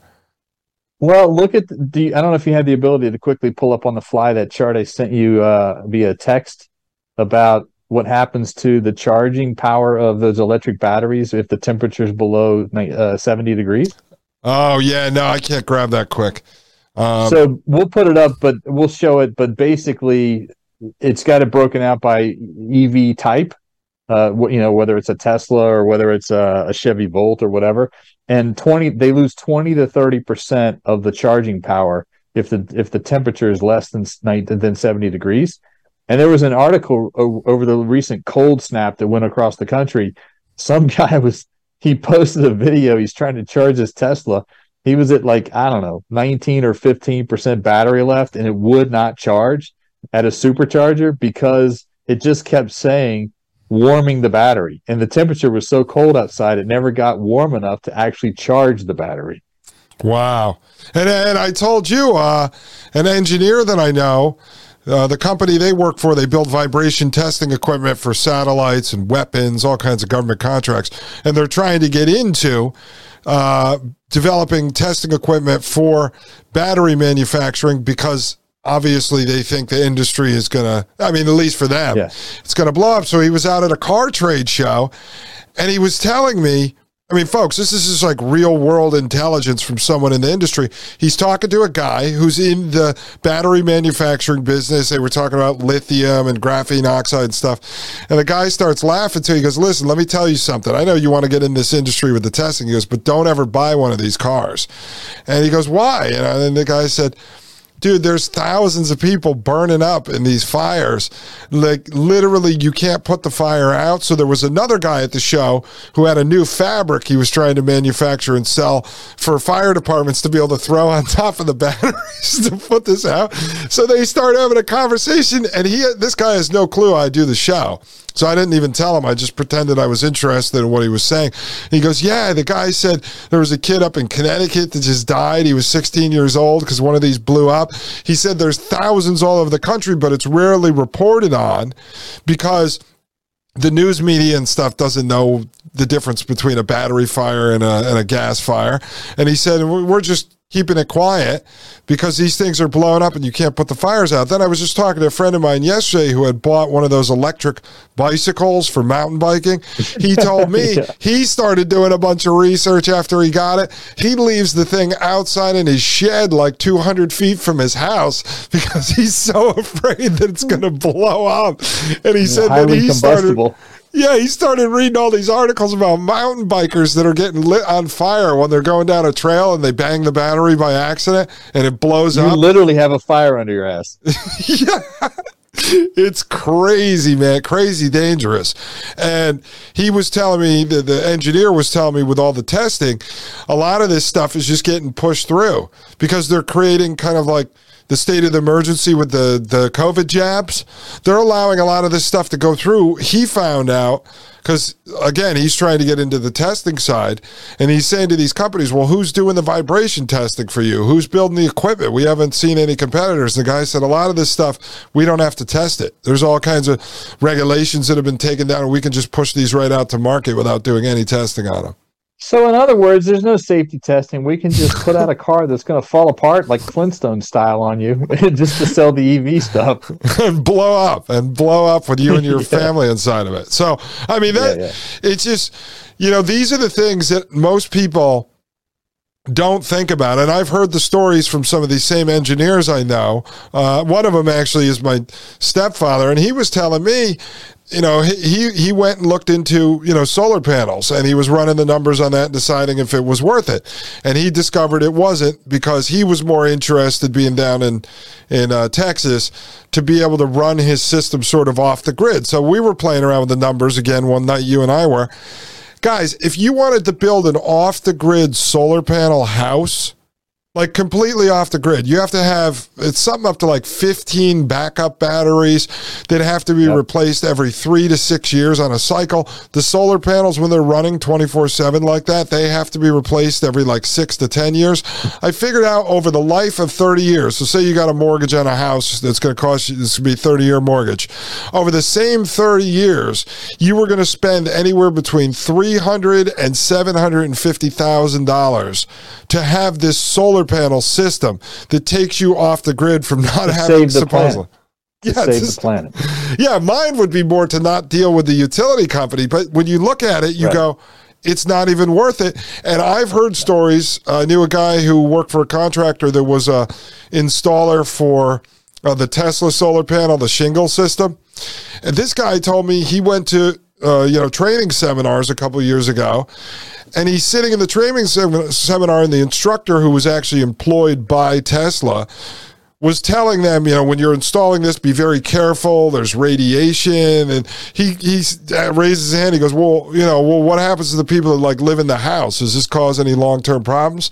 Guy said, that's not your problem, man. You're an installer. You get sent out to a job and you install it. I'm telling you how to protect yourself. And he goes, yeah, but what about the families? And so, like, does it cause problems? And he goes, not our problem, buddy. Not our problem. I mean, this is the kind of stuff you're hearing when you actually are asking questions of people on the street that are inside this industry. Well, and you think about the cost, right? So if they can somehow get more wind and solar electricity into the power, into electrical, you know, uh, mixture, the co- they know the costs are going to go up, but that leads okay, that helps them, doesn't hurt them. How does it hurt them? it helps them because they want UBI. They want people not to be able to afford to live so they can roll out UBI via a CBDC chip in your hand. Oh yeah, definitely. I, I, I mean, and I just had that happen with uh, my stepfather. Was saying uh, close friends of him and my mom were looking at it, and he warned him. He said, "Listen, don't get the solar panel stuff. I did all the research. It's not worth it. Just if you're looking at getting into it based on saving money, it's not worth it. And on top of it, unless you're doing all kinds of dangerous battery backup system and everything. You're literally just sucking in energy, sending it to the power company, and then they're giving it back to you. And if you supposedly produce more, you'll get a credit at the end of the month. It's not worth it. And so these people go, no, no, no, you could like run your house with it. They went and they spent $45,000 from some sales guy that knocked on their door, put the system in, and then two days later they were calling my stepfather and they're like, hey, this doesn't work how we thought. You're not actually storing energy. And he's like, Yeah, I told you that. I warned you not to get the thing. So then they get it. They realize if they get another, uh, just like they had the cold front come through the, the couple or last week, just like last year, all of a sudden their power goes out and they realize they don't have power because the solar panel isn't actually generating power for your house. It's just collecting energy and sending it back to the grid. You know, it's crazy. It's, it's generating power for the power company. For the power company, exactly. And then at the end right. of the end of the month, you get a credit of eleven dollars and seven cents. I, mean, I know. And you paid forty five thousand dollars for a system that, and, and they're like, it was funny because my stepfather said, and this goes to show you guys like how the green grift works. The guy who came to his door to try to sell him one last year, which is what got him interested in doing the research, he was telling me it was a nice young kid. He was probably 20 years old, maybe in college. He had no idea. He wasn't an engineer. He obviously knew nothing about electricity. He was just trained in probably a five hour course on how to sell something. And he said this guy was totally convinced that the system worked. And he goes, and if I was an it's, idiot and go research it, I would have wrote a check. Oftentimes it's that the young person is not even trained to sell you because my daughter's ex boyfriend took a job uh, fairly recently doing this. His job was to knock on doors. It, the company was selling solar panels for homes, but his job was to knock on doors and get people interested in having an appointment with somebody else, the real salesperson, to come out. Oh, and wow! They were, paying, they were paying a lot of money for for him to schedule appointments, and he got paid extra if the the people actually kept the appointment. Oh, so he was just out there generating leads. That's it. Yep. Yep. Wow. Not anyway, bad. Not bad. The, so, back to the electric highway. It's crazy. Okay. So the demand will come from not only passenger vehicles, but electric trucks and heavy duty heavy duty vehicles from public and private fleets. Okay. All right. Uh, by 2030, some sites will exceed delivery limits for the low voltage dis- distribution grid. Fortunately, and this is in bold, Fortunately, many highways overlap the high voltage transmission system, which can be tapped to deliver the power that drivers will need. I don't need to read the rest of this. Go to the next page. There's a picture, or go scroll up. I think the, the picture was above it. Oh, there it is. Yeah. Oh, so the next page has got a picture of like a large truck stop with a with a nice little you know convenience store and these places for tr- 18 wheel tr- wheeler trucks to charge up and these cars to all these car every parking space has a charging station. And then next to the convenience store bunch which by the way has a bunch of picnic tables because it's nice outside all the time. It's never cold in new york or massachusetts. Um, they got it sh- a, a substation built right there on site, connecting to these high transmission, high voltage transmission lines. Okay. So this is what prompted me to go ask the question.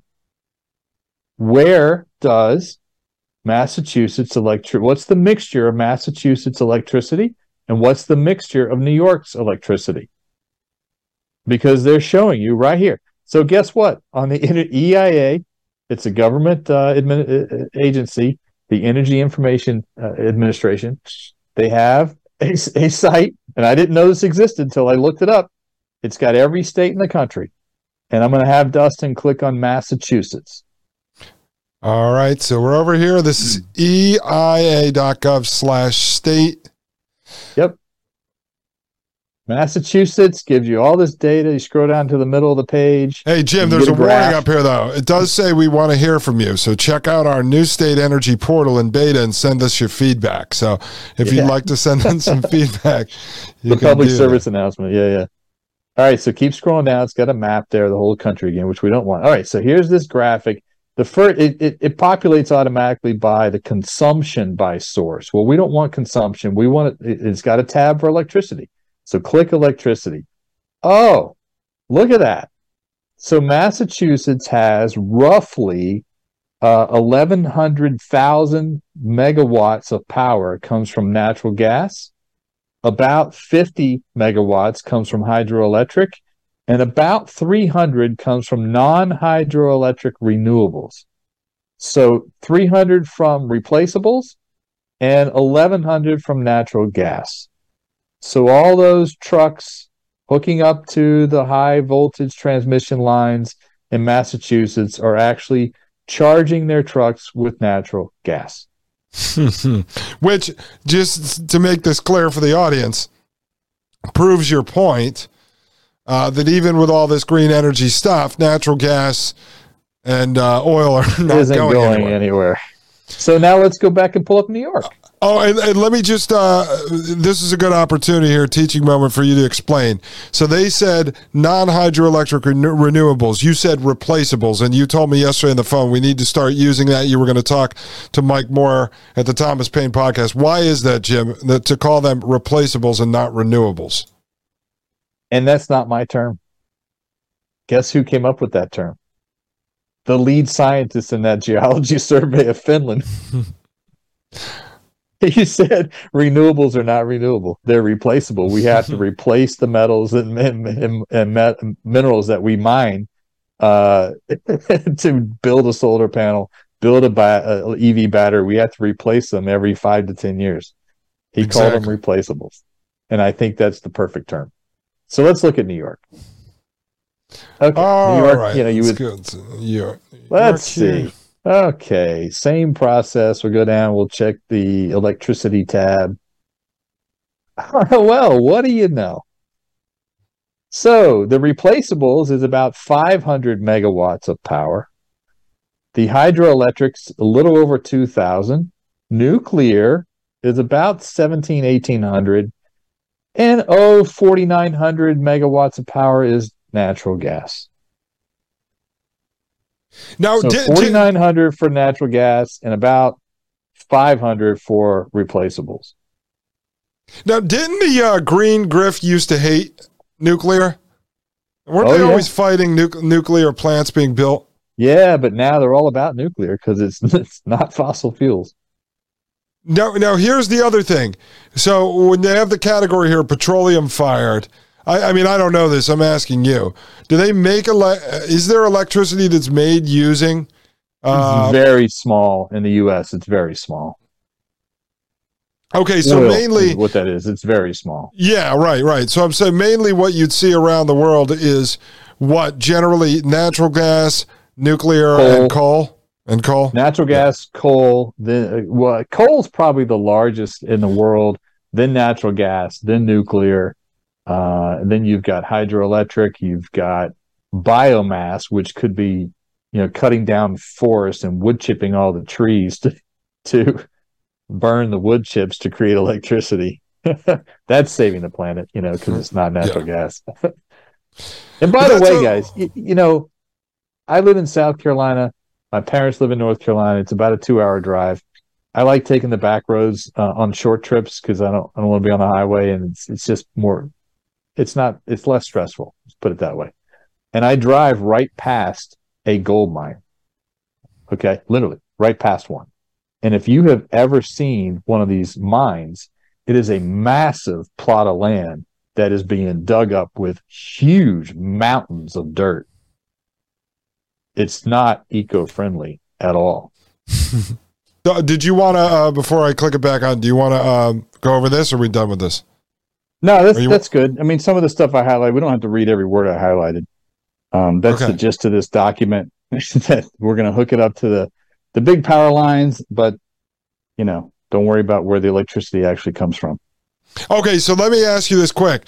This was this document here, which is the Electric Highway Study Summary Sheet, uh, National Grid. This is for.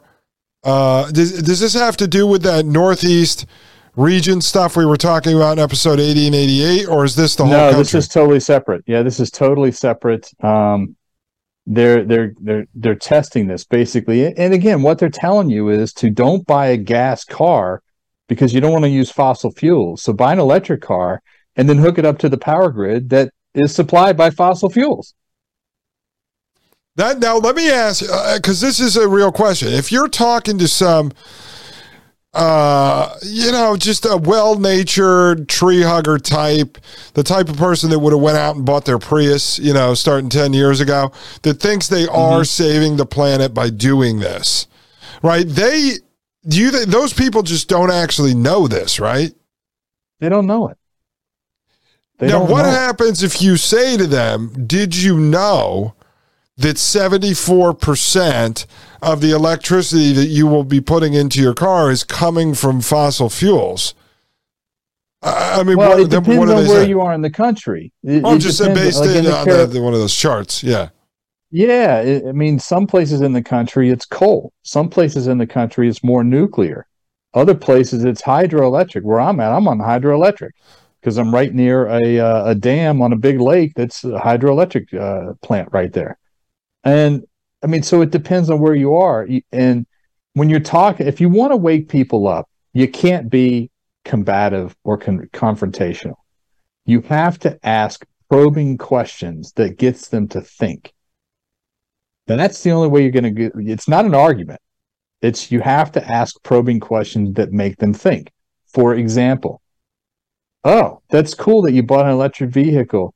By the way, what's the what's the you know where does the electricity actually come from in your area? Mhm. Make them go look it up. That's it might good- get yeah. them to actually physically look it up. That way, you're not confronting them at all. You're not saying anything. You're not saying, "Hey, you're an idiot. You're a dope." You know, you just pro. It's a probing question. Make them go look it up. Like I was in a uh, when I was out in Dallas, I was in a Clean Juice, which is an organic juice uh, shop and and like smoothie shop, and on the wall, it was and they had something written, some scientific data point written on the wall that said if you consume non-organic food, you're consuming like 16 pounds of glyphosate a year. And so I asked the young lady who was probably in her mid 20s, I said, Don't you find it interesting that there's a big push by big corporations and uh, to to get back to regenerative far- and organic farming of foods, and it's the same corporations or corporate groups that poison the soil with Monsanto's glyphosate in the first place? That's a question. Mhm. Now, maybe you think I already have an opinion, but she didn't. She was making my smoothie. Uh, her comment, her answer was, Well, I think it's just more young people teaching the older generations. So instantly I knew not to go any further. She doesn't know what she's talking about. She has no clue what I'm talking about. So why why even push the envelope, right? I mean, Mm. because because then it's going to be confrontational, and neither one of us are going to get anywhere. Exactly. Exactly. But Right, you so- can ask yeah. probing questions. Like when I go into a bank branch, I ask a probing question. You know, you can get all kinds of intel if you know your banker, you know, like the teller that told me about the massive increase in fraud uh, at the banks.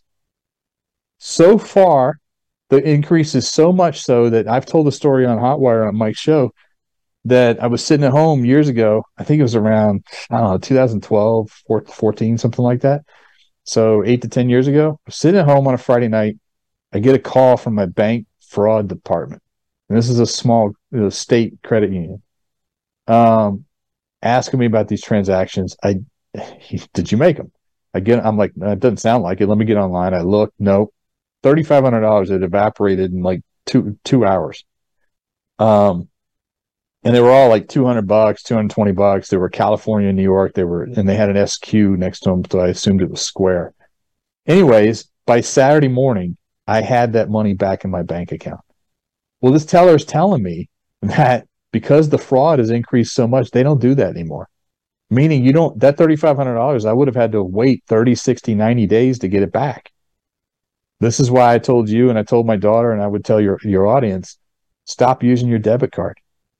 There was another article that came out recently uh, talking about cybercrime is going to increase in the next five years uh, 500% by 2028. 500%. Well, okay, yeah. again, go back to what we talked about in the beginning. What's the end game? The end game is a CBDC chip in your hand, right? We're, there are we already know about the war on cash. It's dirty. You know, you don't want to use cash. You can be robbed. Well, now there's a war on plastic. Cybercrime is stealing your debit card number, stealing your credit card number, and running up all these tra- this fraud fraudulent transactions that you then can't get the money back quick enough. So, okay, well, what's the solution? The chip in your hand. Yep. But in the interim, don't use your debit card. If you use your debit card, that money comes out of your bank account instantly and you can't get it back for 90 days. It's easier to get it back on a credit card but 90 days, I mean, think about my daughter's 22. You know, think about her. If, if her bank account got drained, what's she supposed to do? She's a college kid. What's she supposed to do? Yep. That's what I told the audience. I mean, it, it was uh, four or five months ago. My wife had over $10,000 stolen out of her bank yep. account through a uh, wire transfer. And this all stemmed to, I think, a scam that was being run inside T Mobile. And so what they were doing is they were creating a digital SIM card. Uh, and then mm-hmm. all of a sudden your phone stops working. And you're like, what the hell is going on? My phone isn't working. Next thing you know, you can't get into your email account. Well, my email's not right. working. And the next thing you know, when you finally get in a day later, you realize that your savings your savings account is missing a lot of money. It all came through a wire transfer. You're like, I've never sent a wire in my life. You know, my wife isn't in business. She works for somebody else. She's never sent a wire. And um, it took uh, three and a half months to get the money back. And that was one because I had a connection into the sheriff here was and so the uh, sheriff's department did a fantastic job of tracking really quickly. And then because of Mike Moore having worked in Citi, he gave me some tips. And then my mother, who had worked in the fraud department at Citi on the credit card side, but she knew how to escalate cases to yeah. different le- and I've told the story on here. If I did not have that inside information, we may have never recovered that money back because they put you into a loop with some Filipino on the phone who literally sounds like they're underwater. Like the, the phone lines are always broken up. They barely speak English. Uh, and if you don't know the words, say, I want this escalated to this department and this thing and that thing, th- they have you, you'll be waiting for the rest of your life. And I ended up running into someone after this was resolved who had worked pretty high up believe it or not, in Citi. Total coincidence. And this woman, she was a Indian woman. She told me, "Oh, you're lucky you got it back." I said, "Oh," she goes, "There, 99% of people give up at stage two, and they never get their money back." And I said, "Wow." wow. She goes, "And it's only going to get worse as cybercrime goes up." Now, who knows if she's at high enough level to know what we're talking about? But I've said to the audience, they have the RFID chip inside of your credit and debit card now that I could build a $200 device and I could walk into a checkout area at the grocery store, self checkout, and start stealing people's information immediately. Now, with these companies spending billions of dollars on technology that's supposed to protect people from cyber theft, identity theft, hacking, all this, you don't think is they could have developed an RFID to chip? Drive them into the CBDC. That's always my belief: is you create an environment that allows the street hackers to actually hack and commit crime, and then that's what ends up driving people into the CBDC. Just like we talked about with the city of New York, you villainize the cops, you put them in a horrible position where they no longer want to go out to a domestic violence case because last thing they want to do is have to manhandle somebody and get caught on video and their life is ruined and their house gets burned to the ground. And you create that environment, you incentivize crime because the police aren't out there arresting people. You say that you can't get arrested unless you steal over a thousand dollars. So now you have people walking into stores and literally just throwing jackets over their arms and walking out. And then boom, people get driven into the idea of the AI facial recognition dystopian policing. People will thing. welcome the cameras and the facial technology surveillance state when there's that much crime. It's crazy. And, I, and I, so with this it, banking stuff, it's it's real simple. It's really simple. You know what can't be hacked? You know what can't be stolen digitally? Cash. Yep, that's why I told the audience that you wanted me to mention it to them uh, yesterday. I said, you know, like Jim said, if you go to your bank, that's the safest way take out whatever you need for the month. And, uh, like, and you said you can use a check, you can use a money order, a cashier's check to pay certain bills. But if you need a thousand dollars this month, you're going to need to buy groceries and gas and other things. Transact cash. in the cash for all the small transactions. The, every time you're tapping, you're inserting the chip or you're swiping your debit card around town. You go to the gas station, you run over to 7-Eleven, you go in the grocery store, you go to the liquor store, whatever it is. Every time you do that, you're opening yourself up to being hacked at this point. Yep. So you take out the money at the beginning of the week. If you can't get your money back from your debit card, it's why would you ever use it? Yeah, exactly. It offers no no protection whatsoever. Hey, I just wanted to ask you this uh, before we move on to the next one because you're talking about this, and th- this is all part of solutions. You're always pushing people to use uh, the smaller banks. Can you just explain what kind of bank? Because I've had people reach out that they should be looking for. Yeah, you want a non-Fed member bank, so they're chartered under the state regulate regulatory body. Um, there is a link, a searchable database link on the FDIC's website that I stumbled across. Um, Dustin, I'll just resend it to you. You can post it or you can share okay. it somehow. Uh, but yeah, if you go to the FDIC's website, there is a there's a way to search it and find a bank, um, like that's that might be simpler, but it doesn't have the entire list.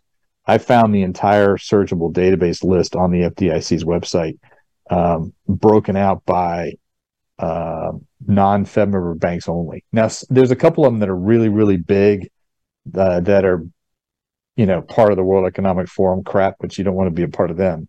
But outside of them, um, there's a handful that are really big. But other than that, you know, and then obviously there's a lot that are too small, right? If the bank only has a million dollars in assets, maybe you don't want to be with that bank. Yeah, you know, they're too small. They could, you know, poof, and and they could go out of business, right? But find uh, go somewhere in the middle, basically. Yeah, and then, then uh, just so the audience understands, why do you recommend uh, going with a state chartered bank and not a Fed member bank?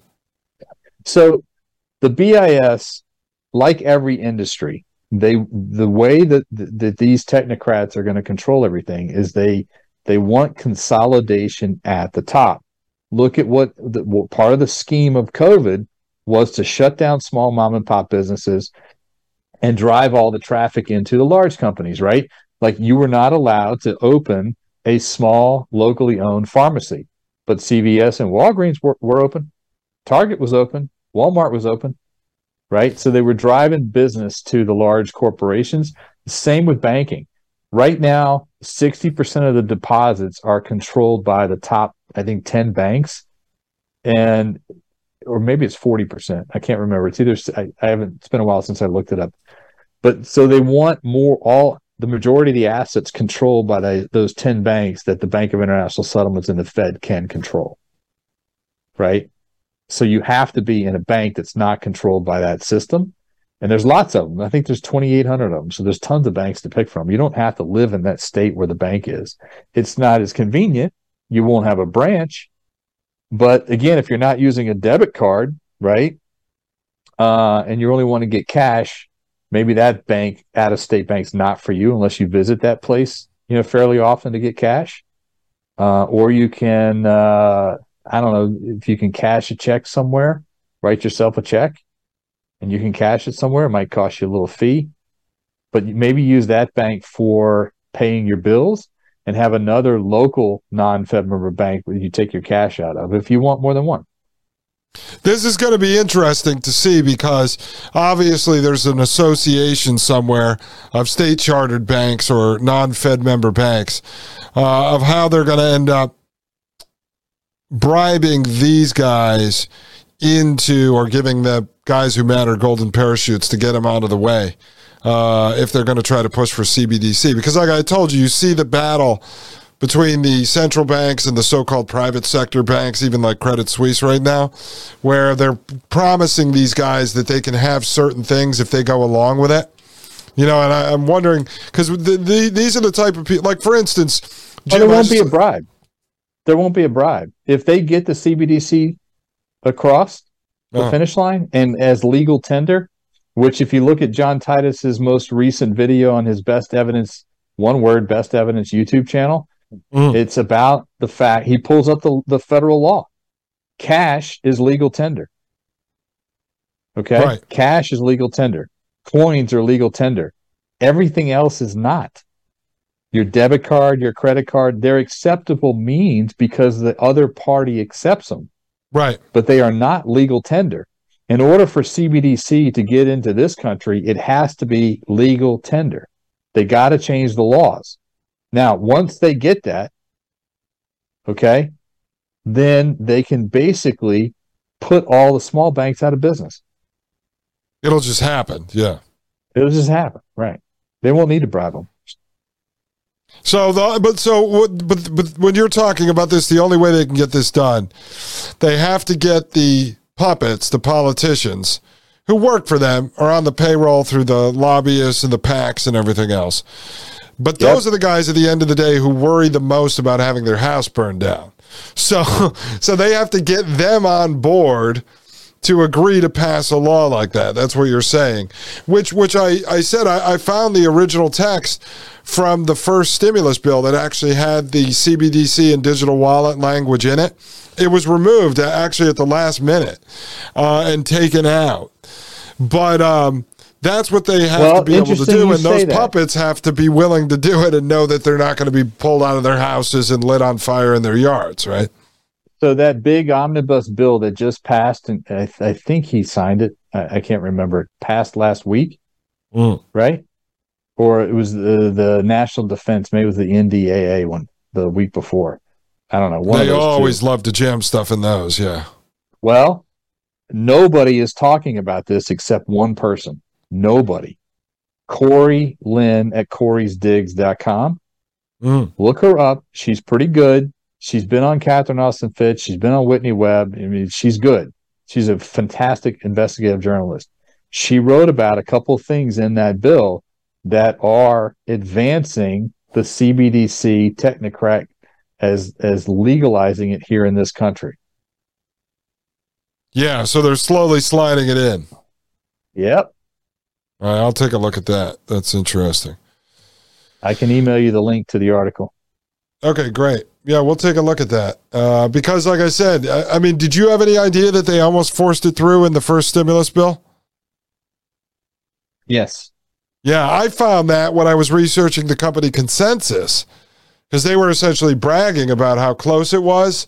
And then all these guys in the Ethereum world were all you know, disappointed that it didn't get forced through. That's how I ended up coming across it. I'm like, well, wow. and, and look, people, the audience here needs to know this. You know, many of the politicians, these bills are so big, they're thousands of pages. Many of them don't know all the stuff in this, and they don't write it, and neither do their uh, their their assistants. They don't write it either.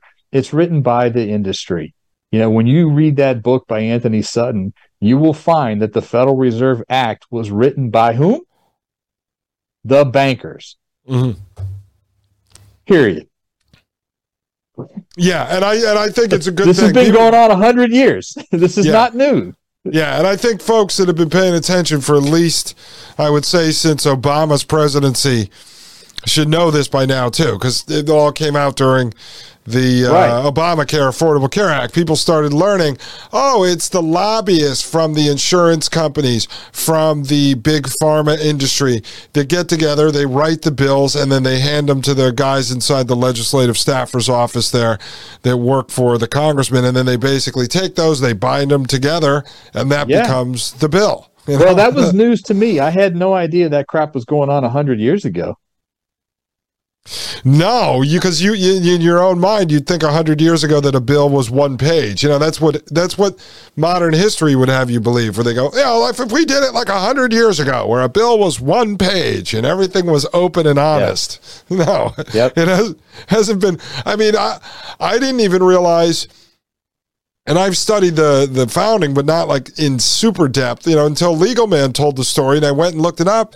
When they were basically debating the Constitution, they did that behind closed doors and everything. Nobody actually knows what happened in the room.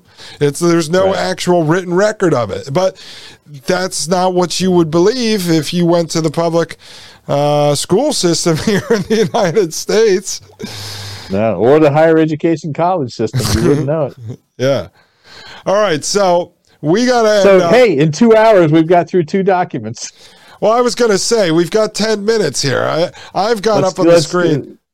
I've got this. 50, up. Let's go through it. Let's go through this. Fifty countries uh, announce bold commitment to protect at least thirty percent of the world's land and Oh, ocean. yeah, there we go. There's that 30 by 30. it's called Oh, okay. the One Planet Summit on, for Biodiversity. Let's take a look at this. And it was the High Ambition Coalition. Again, an organization I had never heard of until I saw it in a document. And I go, what the heck is that? I think it was a BIS document I saw that in. I went and looked it up, and that's where I found the 30 by 30. okay, and thirty by thirty is taking control of thirty percent of the planet's oceans by twenty thirty. And agricultural land. Okay, so it's oceans and agriculture uh, together. Yep. Yep. Okay, so Mhm. what they're so let me just ask you because you explained it before how this is going to work when they start trading this stuff on the stock market, but who actually is taking control? Uh, like who actually gets in control of it? Who who controls it? It'll it'll it? be the IMF or the World Bank or somebody of that nature because it's done through debt.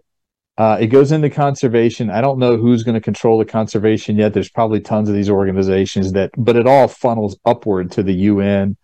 Um, and again, this is a way they're going to create a market for carbon credits, and they're going to already own, excuse me, a lot of carbon credits. So they're going to increase the value of their wealth through carbon credits. This is a way for them to steal 30% of the land and oceans in the southern hemisphere predominantly and earn themselves a ton of money.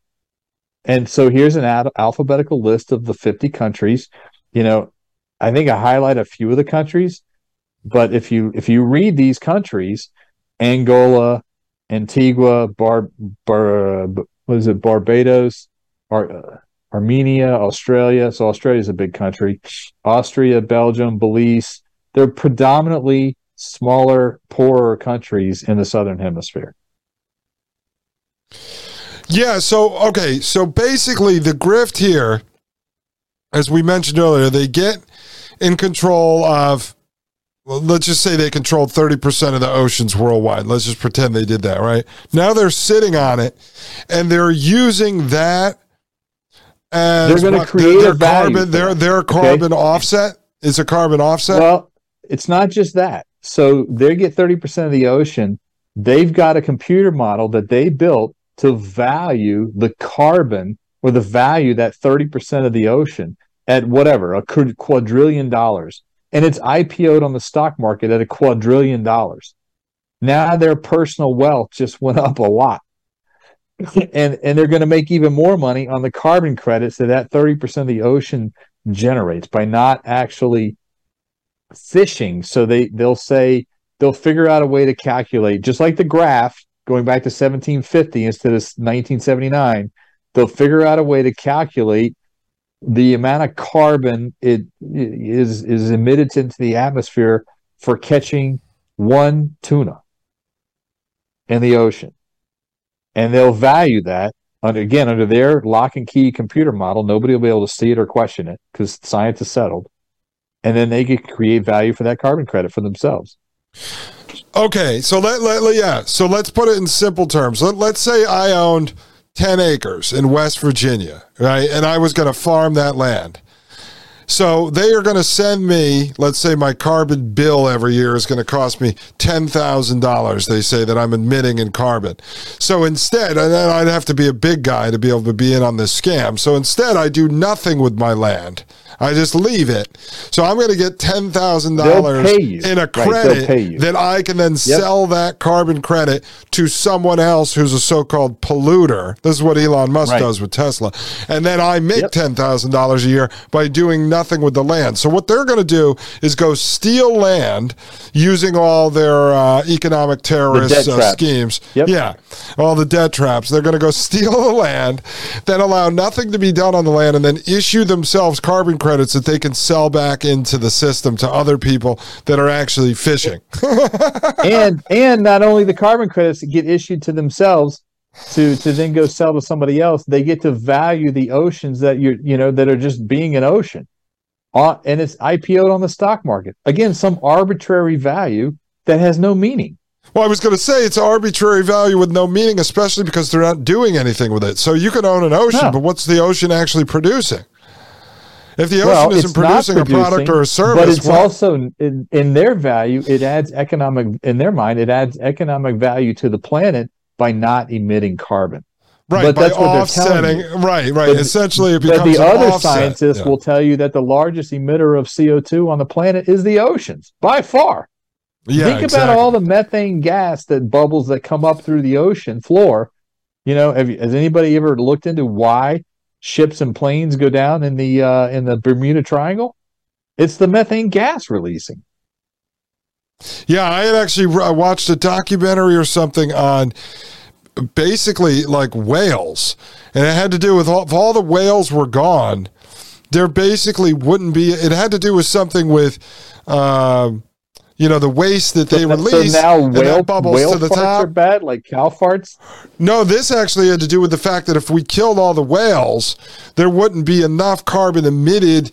It, it all becomes part of the balance of our ecosystem with the oxygen that we breathe in and the carbon we release. And like, it was really good. Uh, it was like a mini documentary on it, talking about how you need all this carbon released from the ocean in order to keep the balance. You know, so well but it, it was interesting it, you say this that was this was not propaganda designed to uh, to to get away yeah. with the thirty thirty plan. Uh, but no, I mean this is uh, this is crazy. I, I would love to see the guys in action in the cloakrooms to come up with these plans. yeah. Anyway, so why thirty percent? Well, they t- they tell you right here the natural world provides critical resources that sustain all life on Earth, in- including human life. From the air we breathe and the water we drink to the food we eat, and ecosystem services that counter counteract with damaging the damaging impacts of climate change. But evidence shows that the ongoing and rapid loss of natural areas across the world, I assume by natural areas they mean the Great Barrier Reef, but what they don't tell you is it's actually growing. Um, it's it's no longer shrinking; it's growing. That came out, I think, a year or two ago. And the greening of the planet, like there's more green you know plants and trees across the planet with all the, the CO2. Anyways, they don't they don't talk about that. Uh, so this it poses a grave threat to the health and security of all living things. Scientists have documented that humans have severely altered 66% of our ocean and 75% of our land areas. I'd love to see how they calculated that. Um, they won't tell you. Researchers warn this loss of nature imperils our clean air and clean drinking water and survival of wild, wildlife, the prosperity of communities, and our ability to protect ourselves from the impacts of changing climate. I'm going to read this and then I got a comment. Okay. Uh, mm-hmm. Uh, once our natural world is gone, there's no way to recreate the 125 trillion dollars in economic value that it provides each year. This is why they want 30%. They calculated it to 125 trillion dollars. this is crazy. Just, I didn't make that number up. I read it in their documents. and it's clear our economies must change the way we do business. Scientific evidence points to a way forward to prevent the mass extinction crisis, which entails the protection of a minimum 30% of the planet by 2030. And indigenous peoples and local communities are protectors of the most biodiverse areas in the world. So, the state, the, hang on before you scroll down. So, yeah. they said this, go back up. There you go. So, they said the scientific evidence points to a way forward to prevent this. Okay. I have a scientific method to, to prevent it also that's different from theirs. Stop using chemicals on the soil and the food. Stop using single source plastic. Stop using all this digital crypto crap that uses massive amounts of resources. Go analog and it reduces your carbon footprint anyways, right? If you want to save the planet. Um, and then stop the poisoning of the air with the chemtrails. Just this morning, I take the dog out. It's a crisp, bright, clear blue sky. I'm driving around running errands this morning before you and I start recording. I counted no less than 25 separate chemtrails going across the sky. And by noon, we didn't have that crisp blue sky anymore. It was a white haze, and not one cloud has moved in. Funny how they don't mention that as part of this evidence. Science is clear. The scientific evidence is clear. They don't, don't mention of that. Nope, got to do it their way. Okay. Yeah. And, and, well, I was going to say, and for anybody, I, I, have not done, I don't think, any specific shows on that. But for any, I mean, look, John Brennan, the former head of the CIA, is on record on video talking about geoengineering and all this stuff. China admits they cloud seed. We're even admitting it now. For so for anyone who's still left saying the chemtrails aren't real and the cloud seeding isn't real and the geoengineering and all this is conspiracy theory, the guys at the top of the food chain admit they're doing it. Bill Gates has talked about spraying aluminum into the air to block the sun from damaging the earth. Yeah. I mean, they come right out in the open and they tell you what they're doing. It's not a conspiracy theory. They openly I have a homework assignment for somebody in your audience. Yes. Okay. Somebody in the audience that knows science. All right. Go pull up the global production of arsenic by year. Mm. And ironically, it doubles in 2020 and 2021. I have no idea why. I've asked people to, to go figure it out. Nobody's come back to me yet. I would love to know what the what they did during a global pandemic, so to speak, to use a doubling of arsenic. I'd love to know. I, I don't know. I don't profess to know. I don't want to speculate. I have no clue. I would love to know. I think deep in your heart, you know. I have an idea. I have hunches yeah. of, of what it possibly could be used for. Mm-hmm but I would love to know where that double it literally doubled from 2019 to 2020. It was flat for like a mm. decade, the same amount every year up to 2020, and then it doubled overnight. Right. So where's it and going? It, it, what industry is using it? Where is it being stockpiled? I mean, if anyone has any real evidence of this, you know, what's it being used for? As I've said to folks on the show all the time, you could take a vial of uh, Moderna, a vial of Johnson Johnson, a vial of uh, any of these different, the nine or 10 different vaccines that were released around the world. And just because it has a set of ingredients that comes printed in the box, to me, that doesn't mean anything. Like when I go in a grocery store and I pick up a box of cereal, I don't necessarily believe the ingredients listed on there are even the ingredients. Why? Because the government told them they have to list the ingredients on the side of a box. I'm supposed to believe those are the real ingredients. Who the hell knows what's inside any of this stuff anymore? I don't trust yeah. anything. Um, that's why part of my thing I talked been talking about it, and I mentioned you you said it to me yesterday. I brought it up being self sufficient. I mean, the more you grow in your, your own yard, and uh, next year this this spring I'm going to look at doing some greenhouses to at least start to protect from whatever they're spraying up in the sky. You hate to sound right. crazy, but I, I, tell people you can go have a homestead, uh, learn permaculture, build the whole thing at the end of the day, they can spray the, the air and just kill all of your vegetables anyway. I mean, that stuff right. can come. So you have to start thinking ahead about that as well, you know? Yep. Okay, so back to this uh, this document, uh, reading the highlighted parts here.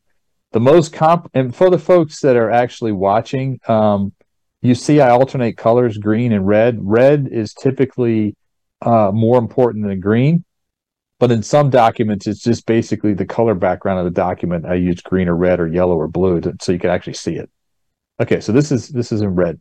The most comprehensive analysis to date on the economic implications of nature conservation found that the benefits of protecting 30% of the planet would outweigh the cost by a ratio of 5 to 1.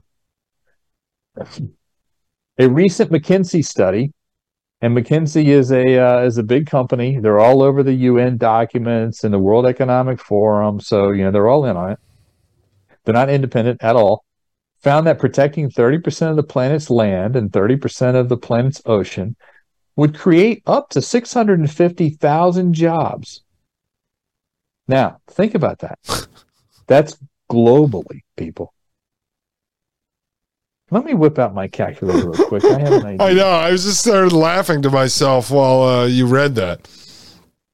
Okay. Yeah, and, and, per, and per, prote- protecting the land, meaning hijacking it and roping it off with crime scene tape. Yeah. Will somehow create 650,000 jobs. It doesn't tell you about how many jobs it's going to eliminate, though. They didn't put that in there. Well, I'm I'm dividing 65 650,000 jobs into 7 billion people. Okay, people, that is point zero zero zero zero nine two eight five seven one. wow, that's impressive. Yeah. Okay, and then it says and support about 30 million jobs in ecotourism and sustainable fishing. Okay, well let's 30 million is a bigger number. Let's see what that turns out to be. Divided by 7 billion people, right? That would be point oh oh oh oh nine that you Point found. zero zero four two eight five seven one four three. So that's creating a lot of jobs. Anyways, okay. It's going to create ecotourism. When they throw out numbers, people, and they, they they you have to do the math, the simple math, to intuitively understand, put it in, into context, so to speak. Just like we did with that graph that went back to 1750 on CO2 emissions. I mean, the, the first industrial revolution wasn't wasn't until 1900 something. What the heck? Carbon was emitted in 1750. Clearly, they they put that graph there for optics, right? Yeah, and then the other thing is, since you're using red, then you should have uh, deep red for extra important because the key word here in this sentence is could. 30% of the planet's ocean could That's create up to 650,000 jobs, which you know what that means? That means Dustin was sitting in a room. He got tasked with writing this for McKinsey. And I go, hey, make up uh, a guys, number. Yeah, it- could we put in here that it could create uh, two bajillion jobs? And they go, yeah, throw that in there. What the hell? It could. It could possibly do that. And support. What does support about 30 million jobs mean? This shit is just made up. Like, there's no way anybody could have projected any of this. No. Additional studies have shown that marine protected areas could improve fisheries, recreation, natural hazard protection. Uh, that was from some study in 2012, as well as food security. Food security. so I don't understand how we have food insecurity from fish. Um, but I guess if they think that we've fished all the tuna on the planet, then there's no more tuna. That's food insecurity. I don't know. Anyways, with the potential to restore fish populations by over 600%, with positive spillover effects on commercial fishing as well. Well, look, it doesn't take a rocket scientist to tell you that if they uh, they take 30% of the ocean and don't allow anybody to fish in it, the fish populations are going to go up, not down. Yeah, definitely. I- And have you, let me just ask you: Have you seen?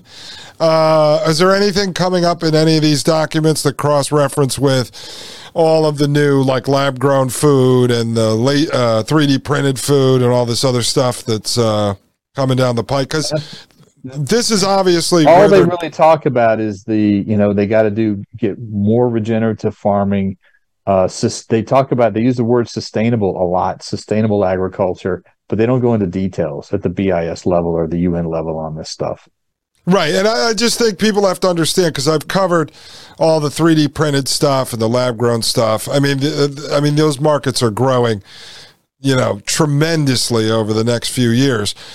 None of this is going to matter because the, the the fresh, you know, bluefish that they're going to be, or the tuna that they're going to be regenerating in the ocean there, that's not going to end up on your dinner plate because you're going to be getting 3D printed slop and cricket meat is what you're going to be eating. They're going to hijack all of the natural, we're talking about the food, the natural resources as far as food goes, and you're going to be getting from Amazon a pack of Impossible Burger. I mean, uh, everything I've been reading, the direction they're moving in for the retail food industry is eventually the brick and mortar grocery stores are going to be gone. Like that, those are written out over the next I don't know, they might be able to reach that by 2030. Everything is going to move to an Amazon based warehouse model where everything is delivered to you by Instacart drivers, or who knows by then, it could be drones or autonomous vehicles. And one of the reasons why they're going to get rid of all meat, like steaks and everything, is because they can't have you as a, a customer going, hey, I really like uh, my ribeyes to be a little fattier, look for a certain grain. No, the ribeye is going to be a 3D printed ribeye that just gets picked out of a bag basket by a robot in the warehouse and gets delivered to your door. So part of the hijacking of all this is they're going to end up if they hijack 30% or 50% of all of the land and the natural resources, then they're going to have the u- excuse to say, hey guys, we're saving the planet. Unfortunately, you can't eat real fish anymore because all this is now protected conservation land that we control. I, I'm not convinced they're going to force people to not eat real food. I'm not convinced of that. Here's what I think. Well, well, I don't think yeah. you're going to be able to get it at the, the chain grocery stores like Kroger, for instance, or Ahold. Well, that may be true. That may be 25 percent of uh, okay. uh, 25,000 so, so a couple stores. things here. Let, let's unpack a few things here. First of all, they're building vertical farm farming warehouses all over the country. That's that's not just for fun. They're going to literally produce vertical farm produce no sunlight, no soil. It's hydroponics. Go look it up. You can you can yeah. there's all kinds of stuff on the internet, right? And they're going to distribute those probably, like you said, Amazon driver style. Uh, skip skip the middleman in the grocery store. Right, and they that's and that's building, all and that's all GMO food. That's right. Yeah. That's right. They won't tell you that. They all also have RFID sensors on literally every head of lettuce so yes. they can track everything you eat they there was one guy I saw this uh, this little like interview with him, and he was one of these scientists. He talked about tracking coffee beans even after they're brewed. oh my god, I got to see that one. So wow, that's crazy. Interesting. Yeah, Christian over at uh, the Ice Age Farmer had that video like a year ago. It was really interesting. The three people interviewing this guy the one one person goes, "Have you tested this on animals?" They didn't ask, "Have you tested this on humans?" Mm. And he goes, he he started tap dancing so fast. Well, um, that's proprietary, and his head's rolling on, looking at look at my head. He's like, he's all over the place. His eyes are all over the place. He's like, well, I, would have to get with legal. I don't know. We'd have to talk about maybe you sign an NDA, all this crap to answer the question if it's been tested on plant on, on animals. So wow. you've got that. They're building cricket factories all over the planet, multi-billion dollar cricket factories, not for fun. They're going to put crickets in the food. It may be using the Latin terms. I've seen that on the labels, so you won't know what the heck it is. To Dustin's point, I, you can't trust the food supply in your grocery stores. You can't trust the food supply at many restaurants.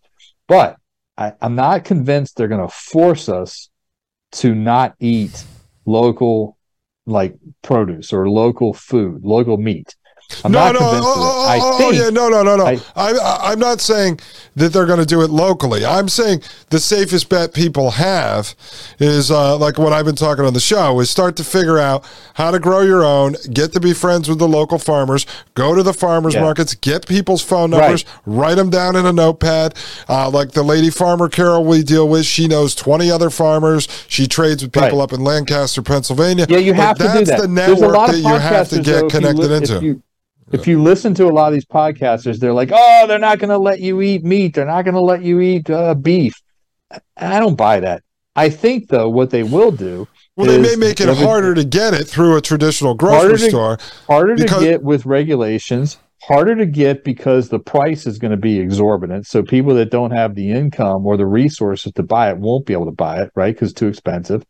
Or B, if they go to the carbon credit system, you're only allotted so many carbon credits, and beef will have a big carbon, you know, price, if you will.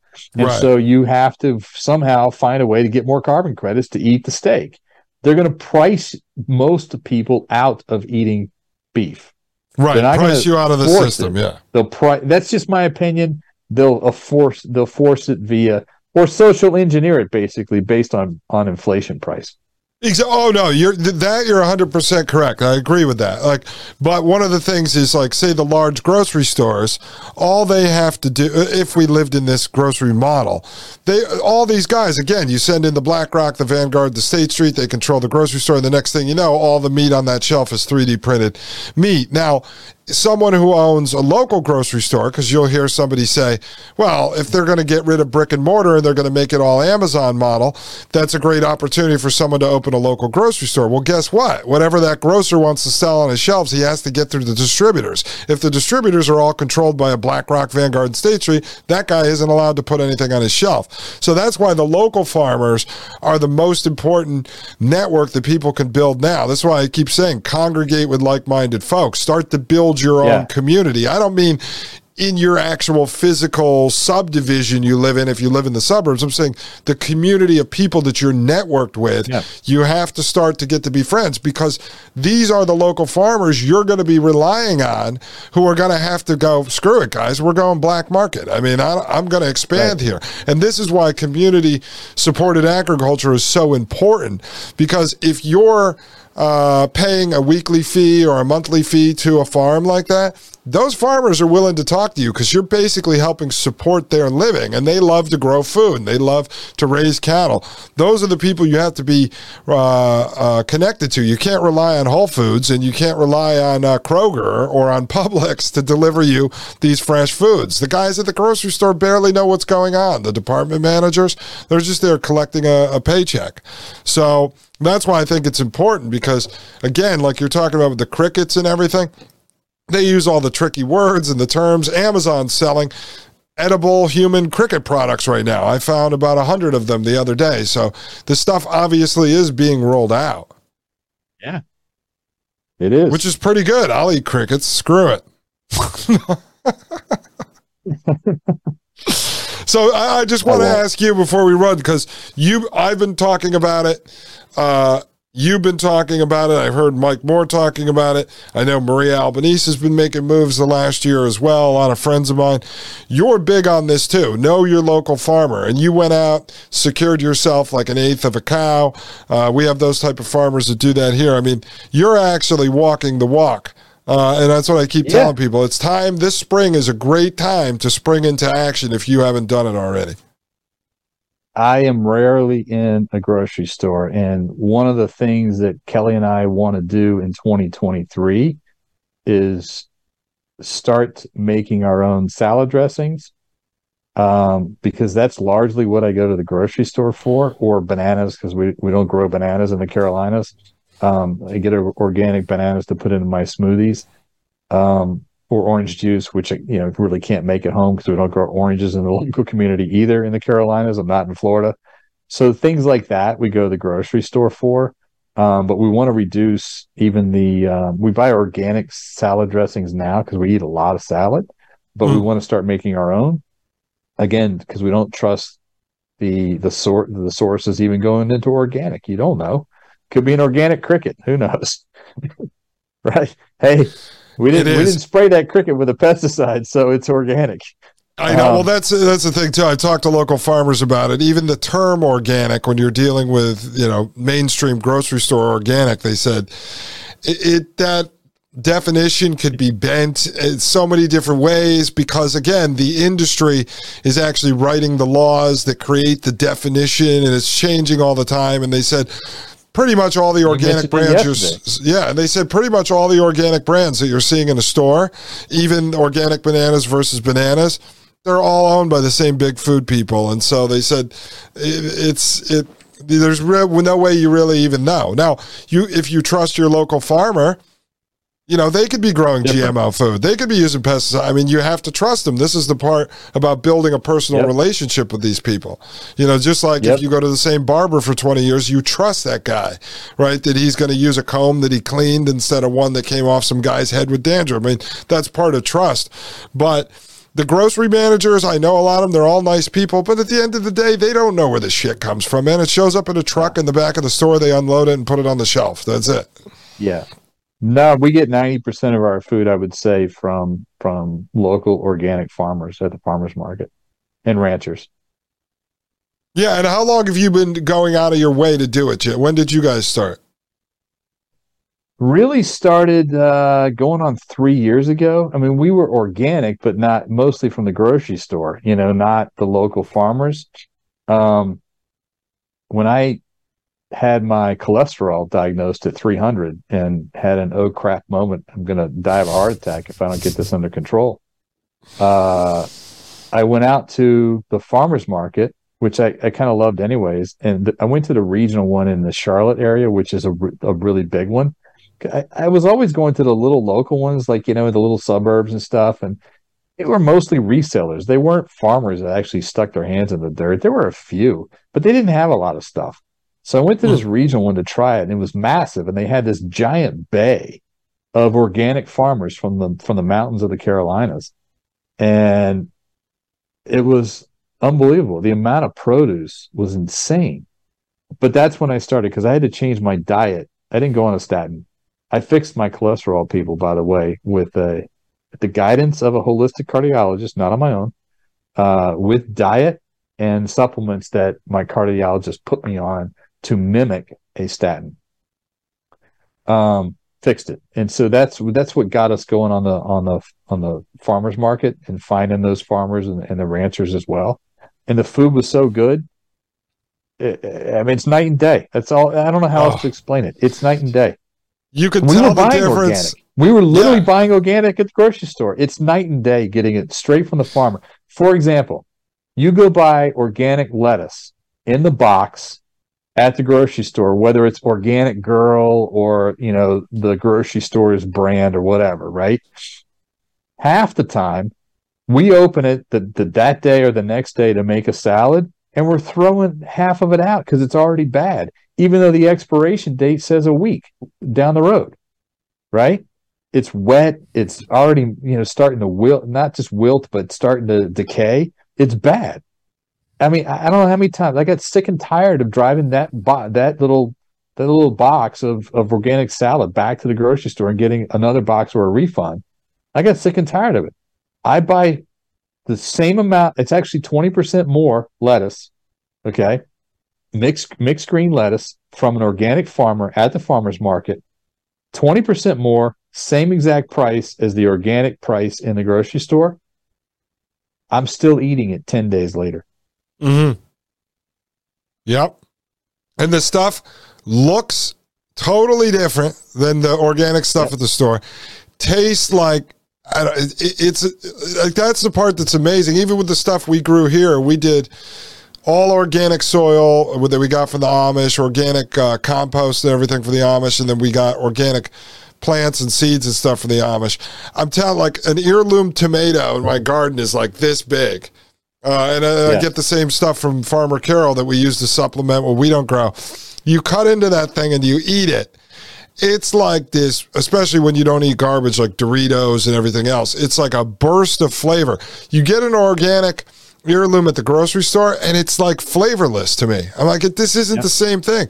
And if you go to any of the real local farmers around here, like Farmer Carol, like you get her beets, and uh, I make a lot of roasted beets, and so it's like unbelievable. Like you could tell, and people, friends of ours, go, "How do you know they're not just uh, buying that from the store and then reselling it?" I'm like, "Well, one, they're losing money because they're actually selling it cheaper than the grocery store. So that's how number one, I know that's not what they're doing."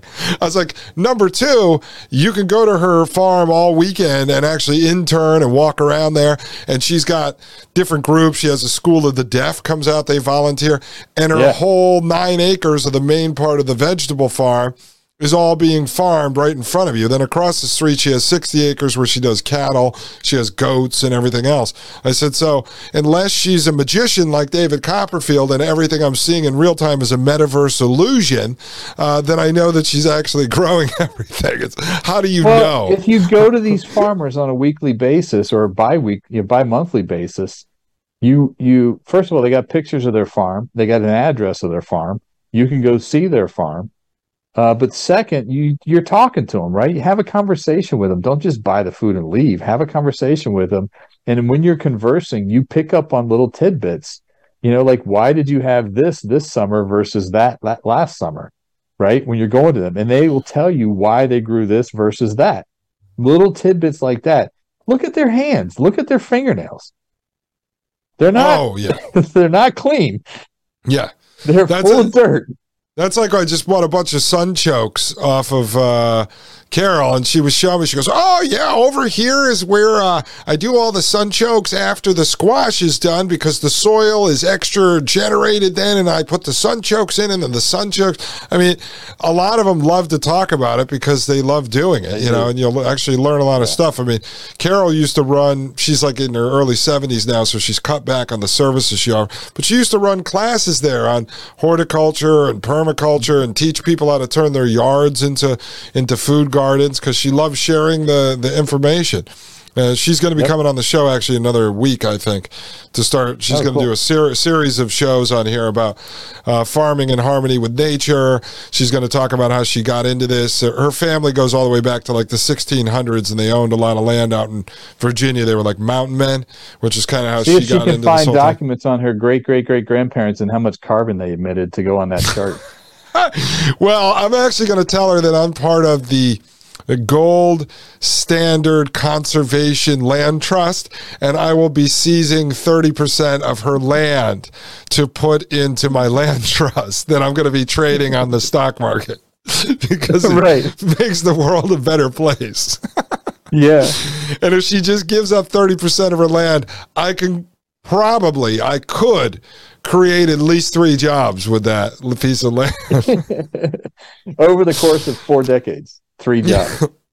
They didn't say actually in that document there how long it was going to take them to possibly create they up to didn't. six hundred fifty thousand jobs. no, they didn't. So, it, uh, but I would. by doing that math, by doing that math on the fly, that gives people an idea of how my brain works when I'm reading this crap. It look six hundred fifty thousand sounds like a lot. Thirty million sounds like like a lot, but put, do the math and put it into context. It's not hard. I'm not doing ca- calculus. That was a simple math. Yeah. You know, it's division. Well, it reminded me even when when Trump was running in 2015.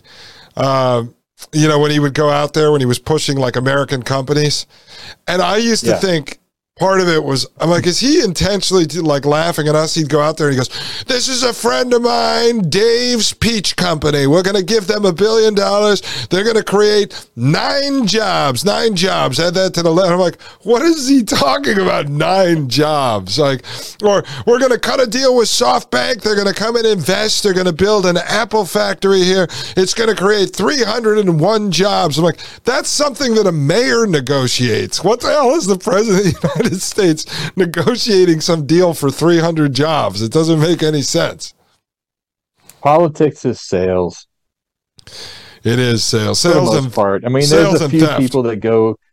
I think a lot of people go into it, you know, having having good intentions, but few remain that way. Yeah, I mean the ones who who try to do that are either pushed out. They don't even get committee seats or anything. Or they you'll just have never, no power, you'll, right. you'll never hear from them. Yeah, those are those ones. And uh, otherwise, if you're a real pain in the neck, they just run somebody against you and force you out of there. You don't last very long. There's been a few over the years that have tried, and generally you just get forced out. All right, Yep. Jim. So what we're gonna do, I decided next time. I'm going to prep the audience the day before you come on. Or, or what I might do is I put out like a 10 minute uh, show before the actual show. And I'm going to tell people if this is your first time listening, you want to go back, you want to listen to episode 80, 88, and 120 before you listen to the next one because we're not Yeah. going to jerk around. We're going to just jump in and start tearing through all the documents next time. yeah, and other, as we go through all otherwise these we've got documents- hundred and forty thousand. we won't create So- six hundred fifty thousand jobs, but we can create six hundred fifty thousand shows off of this. exactly. Well, and, what we're gonna, what people, so people don't get freaked out. This is to take a, a gazillion hours. As we go through more of these documents, there won't be as much dialogue in between because they're saying the same thing. You'll see these themes over and over and over and over again. Um, and so we'll be able to go through documents quicker. I mean, this is the first time we go through a BIS document. We're probably going to go through it in detail. First time we go through a UN document, we're probably going to go through it in detail, but not the fifth time. Okay. And then, and let me just sense. ask you this, because I want to know if we're going to get to this here. so, are you going to start to show? Are we going to be able to see through the documents that the eventual, uh, let's call it their dream scenario, is that carbon and the carbon credit system will be tied to the central bank digital currency system? Is that where you see that they would like to get to? Like, would that be a goal of theirs? Mm-hmm. Oh, it is. Okay. So that's how they want to eventually. So when we're talking about the first iteration of CBDC, like what we're seeing being tested through the mBridge project, or what we're seeing the Federal Reserve testing here and now in cooperation with 12 like uh, uh, private banks, commercial banks, the, the first iteration, is that going to be tied to carbon or would their goal be let's say to go I hey we want to start to of the gate distribute to carbon. cbdc through welfare and through um, social security so we can get x number of people to start to use it and start to measure some of the transactions Eh, I, I, I don't know. I, I don't know. But the BIS mBridge document was CBDC. The BIS Project Genesis, Genesis document is more about the carbon. Um, so you'll see they're not directly linked, but they talk about CBDC and Project Genesis. So you'll it is kind of linked. Uh, but I don't know how exactly they're going to come out of the gates. So I- you I so know. you think so the carbon based Okay, so if you wanted to believe him based on the panel discussions now, we're essentially a one central bank digital currency token, let's say in the United States, has the value of one US dollar. So it operates like the stablecoin system where one token is tied to one dollar. The eventual goal is what? To create this the value of the money the the central bank digital currency digital token the value of that will be based on the carbon credit market that's kind of how they want to do Eventually, it if I had to guess, the CBDC rollout will be voluntarily largely at first. It's still about, it's probably 2030. It's seven to 10 years away. Um, as you, as we'll see in some of these documents, they're not close. It's going to take a lot more work, and each one of these uh, studies takes two to three years, and then they come up with more questions and more functionality they, they want to add, and it's going to take a while. Plus, they got to change the laws, right? Um, so that'll be a slower process than they probably hope. I I don't know exactly. I think that if I had to guess, the carbon credit system will come after that because by 2030, will they have 30% of the land? No. Yeah, that's what they want, but they won't Okay. have it. and then uh, Right. okay so then they could eventually sell that almost like tying the dollar to gold they're going to eventually say oh well, we've got the carbon standard now the carbon standard we can tie this to uh, carbon because there is an infinite amount and they can create a whole you know scenario now is it your opinion based on what you researched so far that they will as far as mainstream goes, they're going to roll out CBDC on the uh, wholesale side before they actually roll it out on the retail side. That's the first thing you'd say. I think it depends. I think it depends. Some some documents it's that's what it seems like, but look at Nigeria.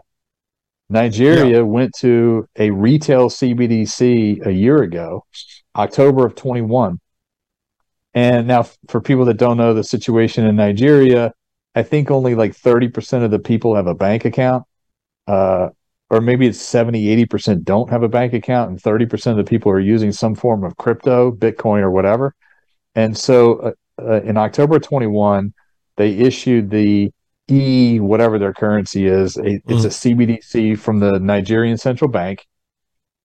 Well, they assessed it a year later, October of 2022, and only 0.5% of their population actually used the central bank digital currency.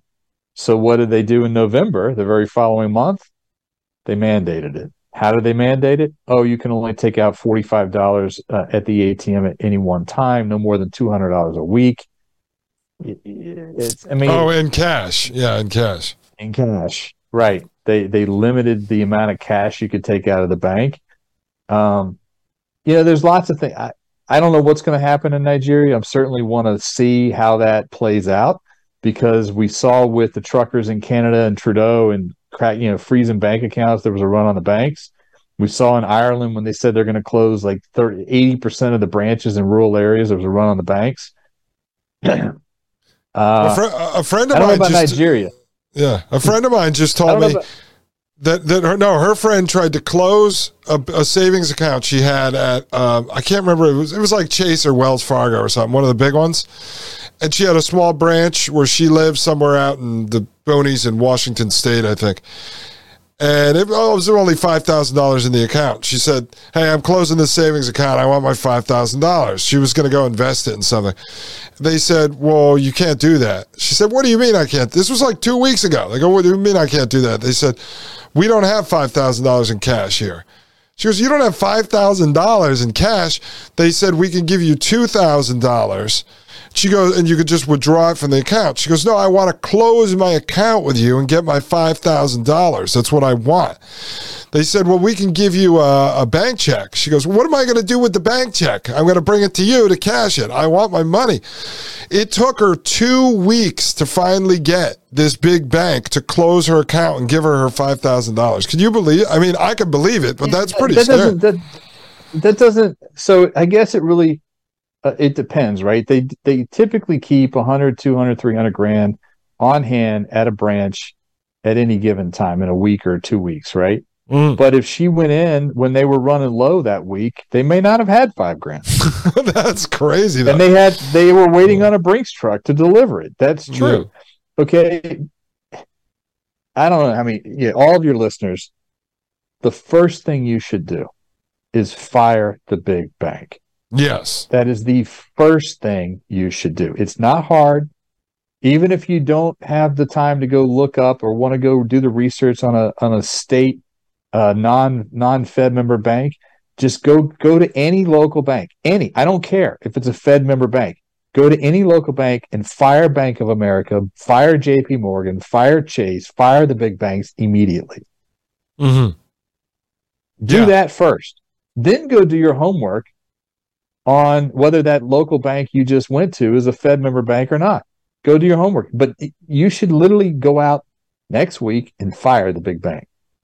Mm-hmm. This is the first thing anybody should do. Yep. And use cash. And use cash. And go meet your local farmers. And so, one of the things I wanted to say as we were going through this, I know we're over time. You know, these experiments and these this technocrat system they want to employ is kind of similar to uh, an exercise you would run in some kind of MBA school, right?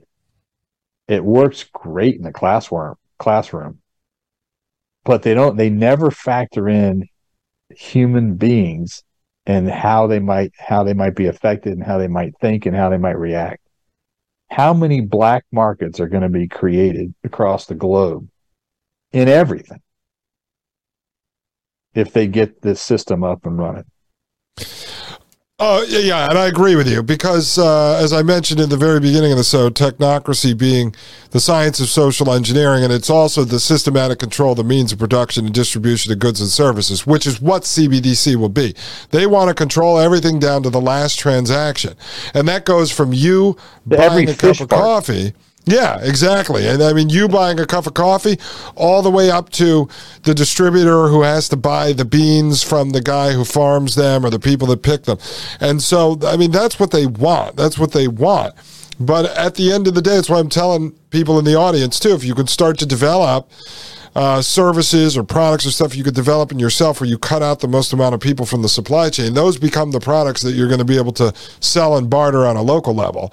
And th- those are right. the black markets that will start all over the place. Look, they want to play this game, and it goes back to the energy certificates from 1930, where the CBDC they're going to distribute to you You can't buy it, you can't sell it, you can't trade it, you can't transfer it. That all has to do with not allowing people to build wealth. That's part of the whole plan. Is they distribute you 500 tokens a week, you have to spend them by Friday, you cannot save them or transfer them. Okay, well that that all sounds good if you want to run a prison prison planet slave system, but at the end of the day, how many real people are actually going, whether you're socially engineering them into this over 10 years, 20 years, 25 years, at the end of the day, are really going to end up agreeing to that. You know, like, you know, it's like having a, a waiter or waitress that gets tips in cash. And you expect, you really believe that all 100% of the tips they get in cash, they're claiming on their taxes. I mean, th- those are the natural black markets that will start when they try to enforce yeah, a system and, like and this. when you when you said that about the CBDC, I mean, people need to some of the stuff is obvious, okay? If they tell you that they need to take 30% of the land and 30% of the oceans to save the planet, you know it's not to save the planet because they had they didn't want to save the planet the last 100 years. They poisoned the crap out of the planet the last 100 years. So you know it's just a grift that they want to take 30% of the land and the, and the ocean and make a ton of money for themselves. When they tell you CBDC is all about equality in banking and, and inclusivity, it's all about inequality and making more money for the elite and less money for everybody else. yeah. It's Yep. not hard. No, and if they wanted to, yeah, if they wanted to save the land, they'd be giving it to people like Farmer Carol, people like Jim, people like myself, everyone who wants to build a homestead and grow your, grow your own vegetables. That's what they would be If they doing. were- They'd get back to the plan If where they they gave really- everyone an acre and said, "Here, go grow your own vegetables. Good luck." If they really wanted regenerative farming, they would be funding regenerative farmers now instead of regulating them out of business or trying to steal their farm. Exactly. Exactly. All right, Jim. That sounds uh, sounds great. I appreciate it very much. Um, and then, as we said, we've got what 232 more episodes to go. Yeah, we'll, we'll, we'll speed it up. No, we'll speak. Yeah, definitely. Uh, when when's the next time you think you want to uh, stop by? Do it tomorrow. Oh, you want to do it tomorrow? Sure. All right, sounds good to me. Let's do We'll it. do Let's start cranking through.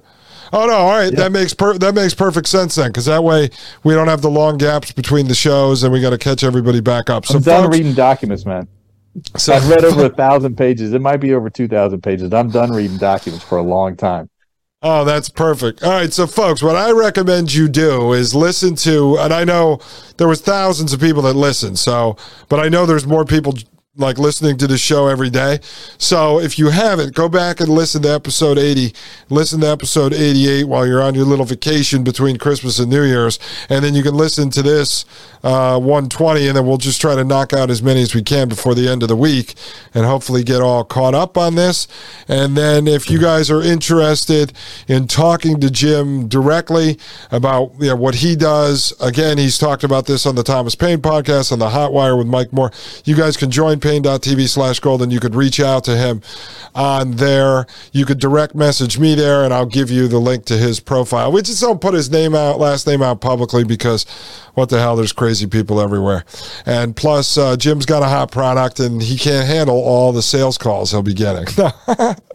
so, uh, yeah, reach out to me on there and I'll give you a link to Jim's uh, profile if you want to join Paine.tv slash gold, or I'll have the links.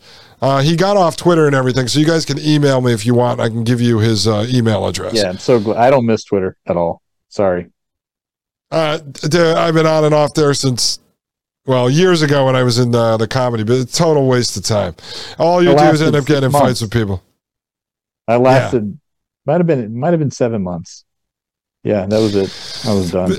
It's not worth it. I mean, like you- you've built a, a better network of friends and uh, you know allies in this, people that send you information, customers, stuff like that over at Paine.tv. That's why I tell people just Yep. go there. It's a like-minded group of folks. It's not an echo chamber. People will argue with there if you want to if you want to argue, but um, Yep. people are generally all about trying to find solutions. And again, we're going to argue somewhat because our goals are different. Like I, I want to live up on a mountain in West Virginia. That's not what Jim wants to do. So our solution solutions to get to those goals are going to be different. That's why when people want a one size fits all solution to everything, it doesn't exist because everybody's goals are different. But the more you're educated yeah. on these topics, the more realistic goals you can start to develop and actually figure out how to achieve those. All right, Jim, I thank you very much. For everyone else, you can leave us a five star review at Apple Podcasts and a comment. Join us at Paine.tv slash gold. If you'd like to leave a donation for the show, it is donorbox.org slash Dustin Gold Show. Thank you very much, Jim. We appreciate it. We'll see you tomorrow. Have a Thanks, great Dustin. day, everyone. This is the Dustin Gold Standard right here on Paine.tv slash gold. My name is Dustin Gold. The Matrix is a computer generated dream world built to keep us under control in order to change a human being. You're listening to the Dustin Gold Standard on Paine.tv. Join the discussion